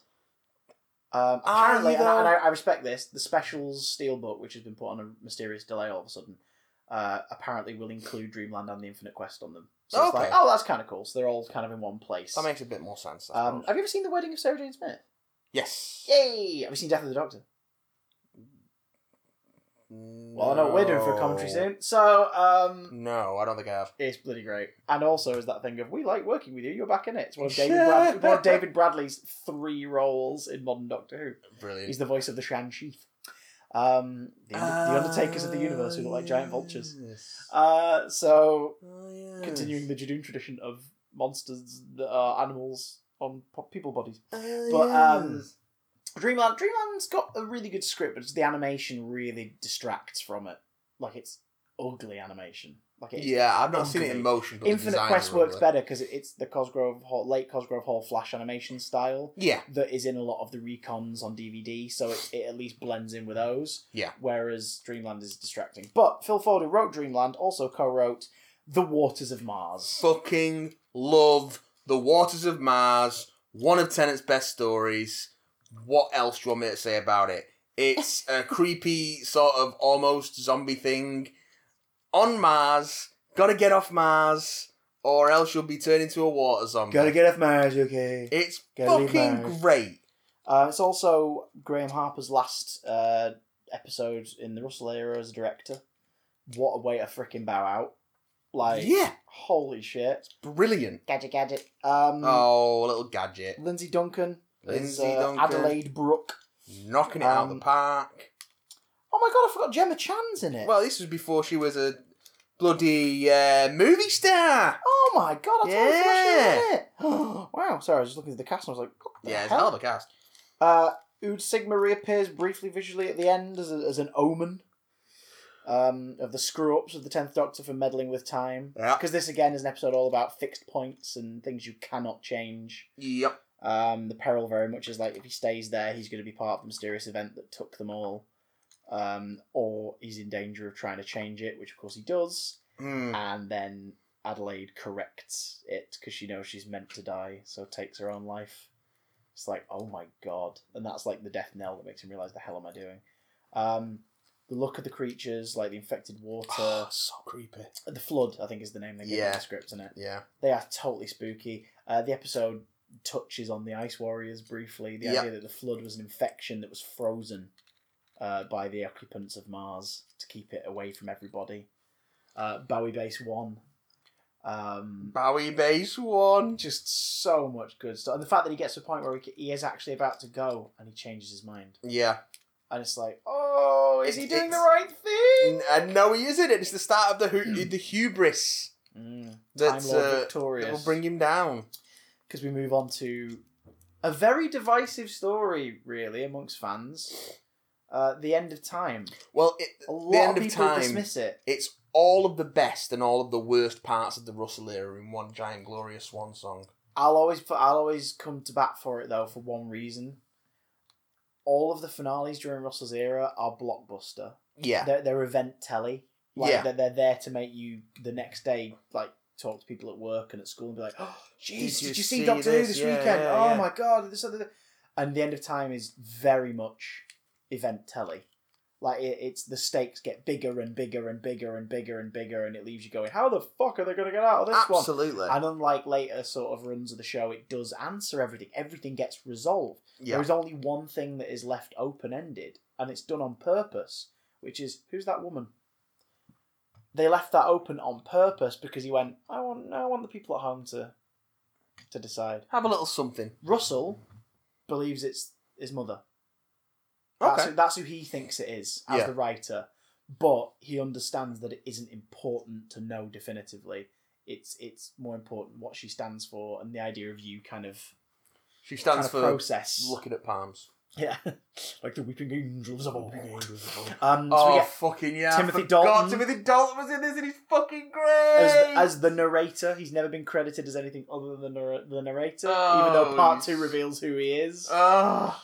Um, oh. we get to see the Time Lords, and we get to learn that the reason why the Doctor hasn't tried to save them is because they're not the pricks. they're not worth it. Like he misses them, and of course he mourns them, Actual and, and pricks. it's horrible that all these people had to die. But like the things they were doing in the final days to Yeah. try and ensure their own survival, which includes the final sanction. I miss my people. breaking but- from time and breaking time down in its entirety till only the most prominent sentient beings of intelligence and, and repute like the time lords will survive Yeah. as beings of, of consciousness alone there'll be no physical material universe but they'll survive because they're important it's like oh my god they're monsters and it's because razalon specifically is leading the council to do that Yeah. one thing I don't hate Day of the Doctor for is they don't trip up on that. Like they mentioned that the council have their ways, we have ours, and that Yeah. the military are actually just fighting to survive, and the council are some separate sect of lunatics, which explains why we only ever see them in these chambers because they are separate from everyone else. They're in Arcadia or wherever it is. Like they're separate from the rest of the Time Lords. Yeah. I love the fact that they they implanted their sal- salvation in the master from an early age. The drums were actually a calling to get him to that specific point to bring them home, um, and bring them to Earth using Fucking psychopath. the uh, what's it called? The thingy gate. Um, the something gate. So I think it might just be the gate. The I'll have a- plot- it's all right. I've got it here. I've, The I'll, plot gate. I'll look at the old plot gate. Oh, the old plot gate. One of those big old gates. Oh, huh? You got them big old no. gates for everybody. Uh, Just have a little gate. Um, because the Naismiths are the ones who are, who are developing it. These millionaires who are up to no good, started making Yes. trouble in my neighbourhood. There's Um, one little fight. and my mum got scared. She went, "Oh my god." with your auntie and uncle in Bel Air. Oh, fair enough. You may- you may harm them, you may harm them, you may harm them. Um, Oh god. Um. Oh my god! Yeah, David Harewood plays uh, Ah, Joshua yeah. Naismith. Yeah. David Harold and that. You've got uh, the two oh, the two scientists. What are they? Oh my god, that they are Um, they are Vin Voce, uh, and they are Adams and Rossiter, Yes. played by Sinead Keenan and Laurie Lewin. Yeah, Um, They're great. June Whitfield. oh, Laurie uh, Lewin's great as well. Like he's, he's one of the he's one of the he's not one of the core Horrible Histories cast, but he was like the guy who recurred throughout their Yeah. four, their four main seasons as, as as writers and stuff. Yeah. Um, most notably is Oliver Cromwell. He's fucking hilarious as Oliver Cromwell. but, But uh, yeah, no, they're, they're great. Vin Voce, shimmer. Um, oh my god, oh my lord, it's a talking cactus. Wilf is the companion. Yes. The master's failsafe plan to come back from the dead is pulled off by Lucy Saxon, who resurrects him to kill him outright. Yeah. And it fails. but his resurrection fails and he comes back as a sort of half alive version of himself. It has to constantly, it constantly Consume. craves red meat. Yeah, which is Ooh. sinister. as- but, Like Mm. some shots make it goofy and a bit weird, but some shots make it really creepy. Like when he right like leaps Yeah. through the air after those two people. Oh yeah, because he always has weird. He also has weird lightning powers now as, a- as a side Yeah. effect of his. That's of never his- expanded on, but sort of I'm half I'm fine death. with it. Whatever. Like, give the master power. That's fun to watch.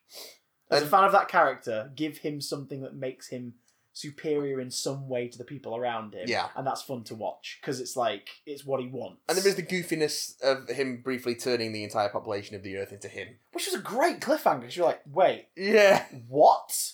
The It's hell is so happening? Weird. And then you had to wait from Christmas Day to New Year's Day to find out what the hell that meant. Yeah. Uh, and we go into part two, and the, and the, the you will knock four times, and it becomes pretty damn evident that oh my god, it's the master, it's the sound of drums. Like of course it's him, and the doctor sort of acknowledges in this that he kind of knew that, like he kind of knew that it was going to be him Yeah. in some way, and uh, even though he burned him at a bloody funeral pyre at the end of series three, yeah, 'cause we lear- Darth we lear- Vader style. we learned that the, we learned that the ringed hand that cackled was the random lady who's the leader of the cult of Saxon, yeah. and not uh, the Rani, as everyone speculated. Um, Every time, every time there's a I mean, to Slightly be fair, villainous it was, it was female a hand, It was a character. hand with like a sort of very elaborate ring and, a- and a But- cackle. There was like, and, and Russell did say that he never wrote it in intending it to be the Rani, but he also never, he, never, he also never wrote it in necessarily intending to follow up on it. Like he yeah. was leaving it there if someone else down the line wanted to do something I with just it, they like could. it's just every time we get a, a woman in Doctor Who who is vaguely villainous. There's a certain section of the fan base who will go, "Oh, it's the Rani. It's got to be the Rani. Everybody I, the th- I Rani." think in a post Missy post thirteenth Doctor world, we should be asking that of every male Yes, who gets employed now, that would be great if the, we get an or evil every Time animal. Lord. Like uh, we're animal wranglers, we work a lot with film companies, and uh, Doctor Who have recently hired three horses from us. Is one of them the Rani? Is one of them the Rani? Are all of them the Are all of Rani? them the Rani? Can the Time Lords regenerate into multiple of other species? I might have two heads. I might have no head. Don't say that's an improvement. Uh, Um, but yeah, I I I like the end of time. It's blockbuster telly. It's It's, again, it's full of flaws. like but it's full of really sort of cool punch the air moments. Any, I'll say any scene with Wilf, but specifically the two scenes, the one in the cafeteria in episode one, yeah, and the one on the ship where he's trying to convince him to take the gun in episode two, is brilliant. Oh my god, that stuff is amazing. The almost like, oh my god, is Donna going to remember? And they basically use her sort of stored memories as a temporary bomb to kill the uh, the the the soldiers that are coming after her, to kill the masters that are coming after her, so that she's safe for now. You know what I mean? Like Yeah. that stuff is is great. The fact she's moving on, and getting married, and she's getting married to someone who's just, it's just all right.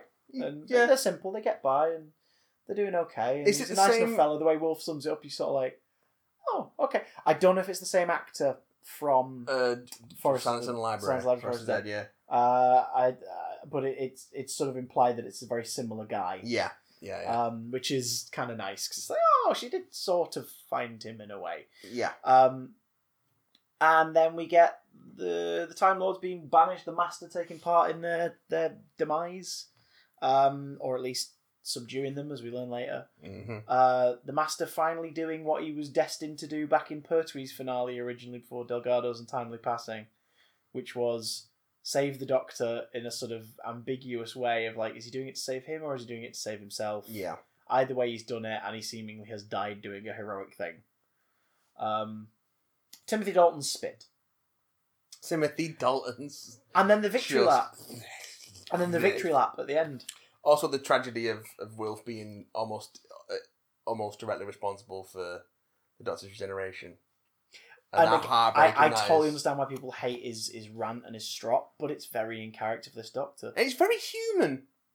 he's, he's, He's, he's, very real. he's, sel- he's a selfish doctor yeah, he is selfish he's the hero and he'll save the day but like he's you know is he doing it because it's the right thing to do or is he doing it partly because it makes him the hero like we don't know and you know he's he's, he's a questionable guy he's not he's not the nicest person No, he's a good guy but he's not a, a good he's a, guy he's a good through guy, and but he's through. not always nice. so let him have a bitch and a moan let him be like i saved the day why is it this that kills me you know yeah, because you know he doesn't blame Wilf for it. He, No. bla- he blames the fact that it was just inevitable and it was something this simple, something that he has to do. Of course, he's going to save Wilf's life. Of course he's going to do it. Yeah, he's, of course. There's no never an option.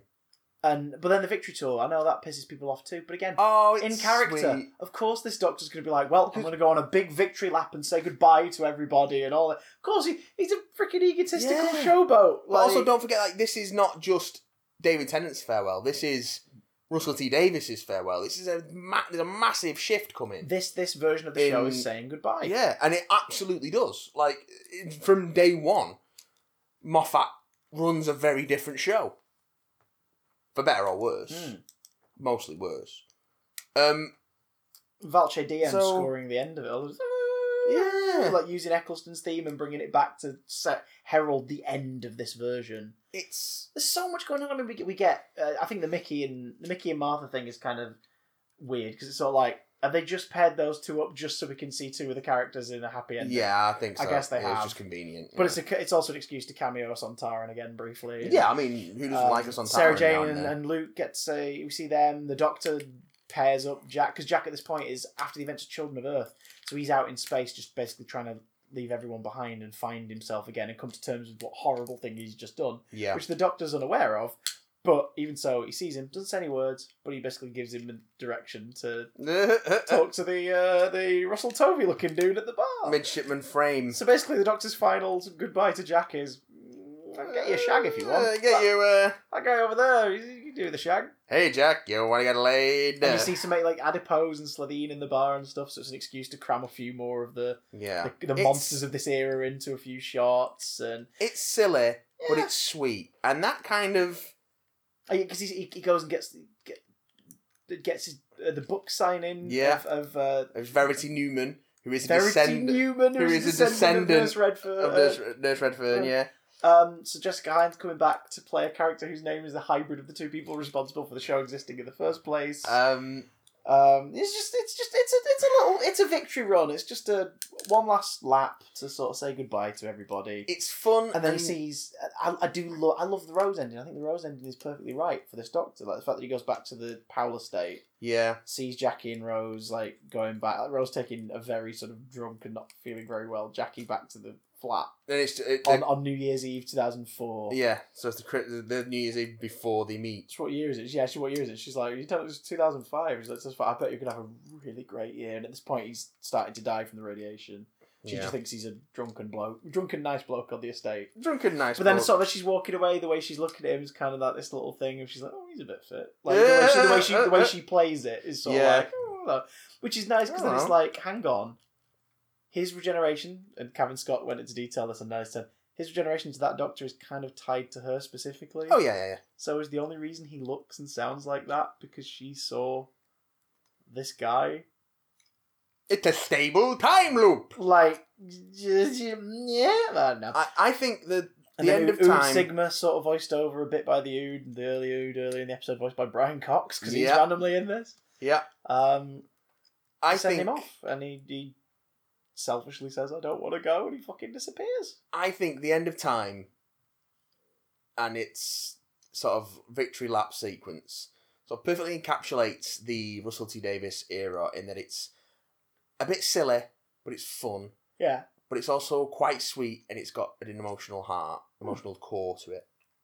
And I think it's the perfect summation of what works about the Russell T Davis era. Not always. Not always it doesn't always work. I mean we've we've we've in the last two episodes we've So we definitely talked had our about fair the- the share of hits and the stories, lows. yeah, that, that haven't worked, but for the most part, it was a really strong and, mo- and pretty consistent era of a show, and it the the, the show grew through Moffat's um, early period certainly, but it wouldn't have been able to do that without the foundation that Russell T Davis gave it of bringing it back and making it not a joke anymore. Hmm. I grew up on sort of the Barry Letts like unit kind of era. That was the Yeah. version I grew up on. But but even though that's sort of woven into my DNA, this is my favourite run of the show. It Is the Russell T Davies era in terms of just what it does in its time, Yeah. what he does as the overseer of it all, um, Well, it's it's the characters that are created and nurtured and are allowed to really grow. it's hard to judge Mm-hmm. early Doctor Who by the standards of modern TV because it is so s- serialized and, Hmm, oh, yeah. and and of its time. So But thi- this is this is the one Yeah. blanket This era is- for me. This is the I want to watch some Doctor Who. Fuck it, I'm putting on a Russell episode. Like I'm putting on a Yeah. Tennant story. I'm putting on. I mean, I got my favorite Doctor out of this era. The Ninth Yeah. Doctor is my favorite Doctor. and Eccleston's my favorite incarnation, and I got him from this. So Rustle D. Davis, thank you for Doctor Who. Thanks for bringing it back. Thanks for making it brilliant. And thank you lot for suggesting this in the first place. Yeah. Because holy crap, we talked about a lot of this, a lot of it. We did a lot, lot. Words don't work. Brain Chris- melty. Chris messaged me and said, All right, we'll do this two parter. I want to keep it to about 45 minutes each. I knew that wasn't going to happen. Yeah, well we I got- said, You are living in a dream world, boy. Yeah. There's no way we can get you to talk about anything for 45 minutes. We're looking at an hour at the, at the, at the least. What we're gonna talk about next week. Who knows? I don't fucking know. Because Who knows? we're doing this two weeks before we have to record it. That's true. Wait, what? Time travel! Time travel. Oh. If you want to get in touch, bigdamcontact at gmail.com. You can also hit us up on Twitter at bigdamcast. We're also on Patreon. If you want to support the show for as little as $1 a month, that's about 80 something pence, then patreon.com slash bigdamcast. And of course, you can catch live streams over on twitch.tv slash bigdamstream. Yes. We're not going to talk about Doctor Who next week unless there's some Doctor Who news item that we have to cover from the previous two weeks. That's not a tease. We honestly don't know. We, so... don't, we honestly don't know. We're recording this in the year of our Lord, Monday, the 16th of September. Yeah. So, Lord knows. But um, unless something Doctor Who comes up in the news, we aren't talking about Doctor Who for a bit. Because two lifelong Doctor Who fans have reluctantly talked about Doctor Who so much Doctor Who. for so long. So long. Praise the mighty algorithm. Praise the algorithm. And we'll see you later. Bye. Ah. Goodbye. Now, let's go and say goodbye to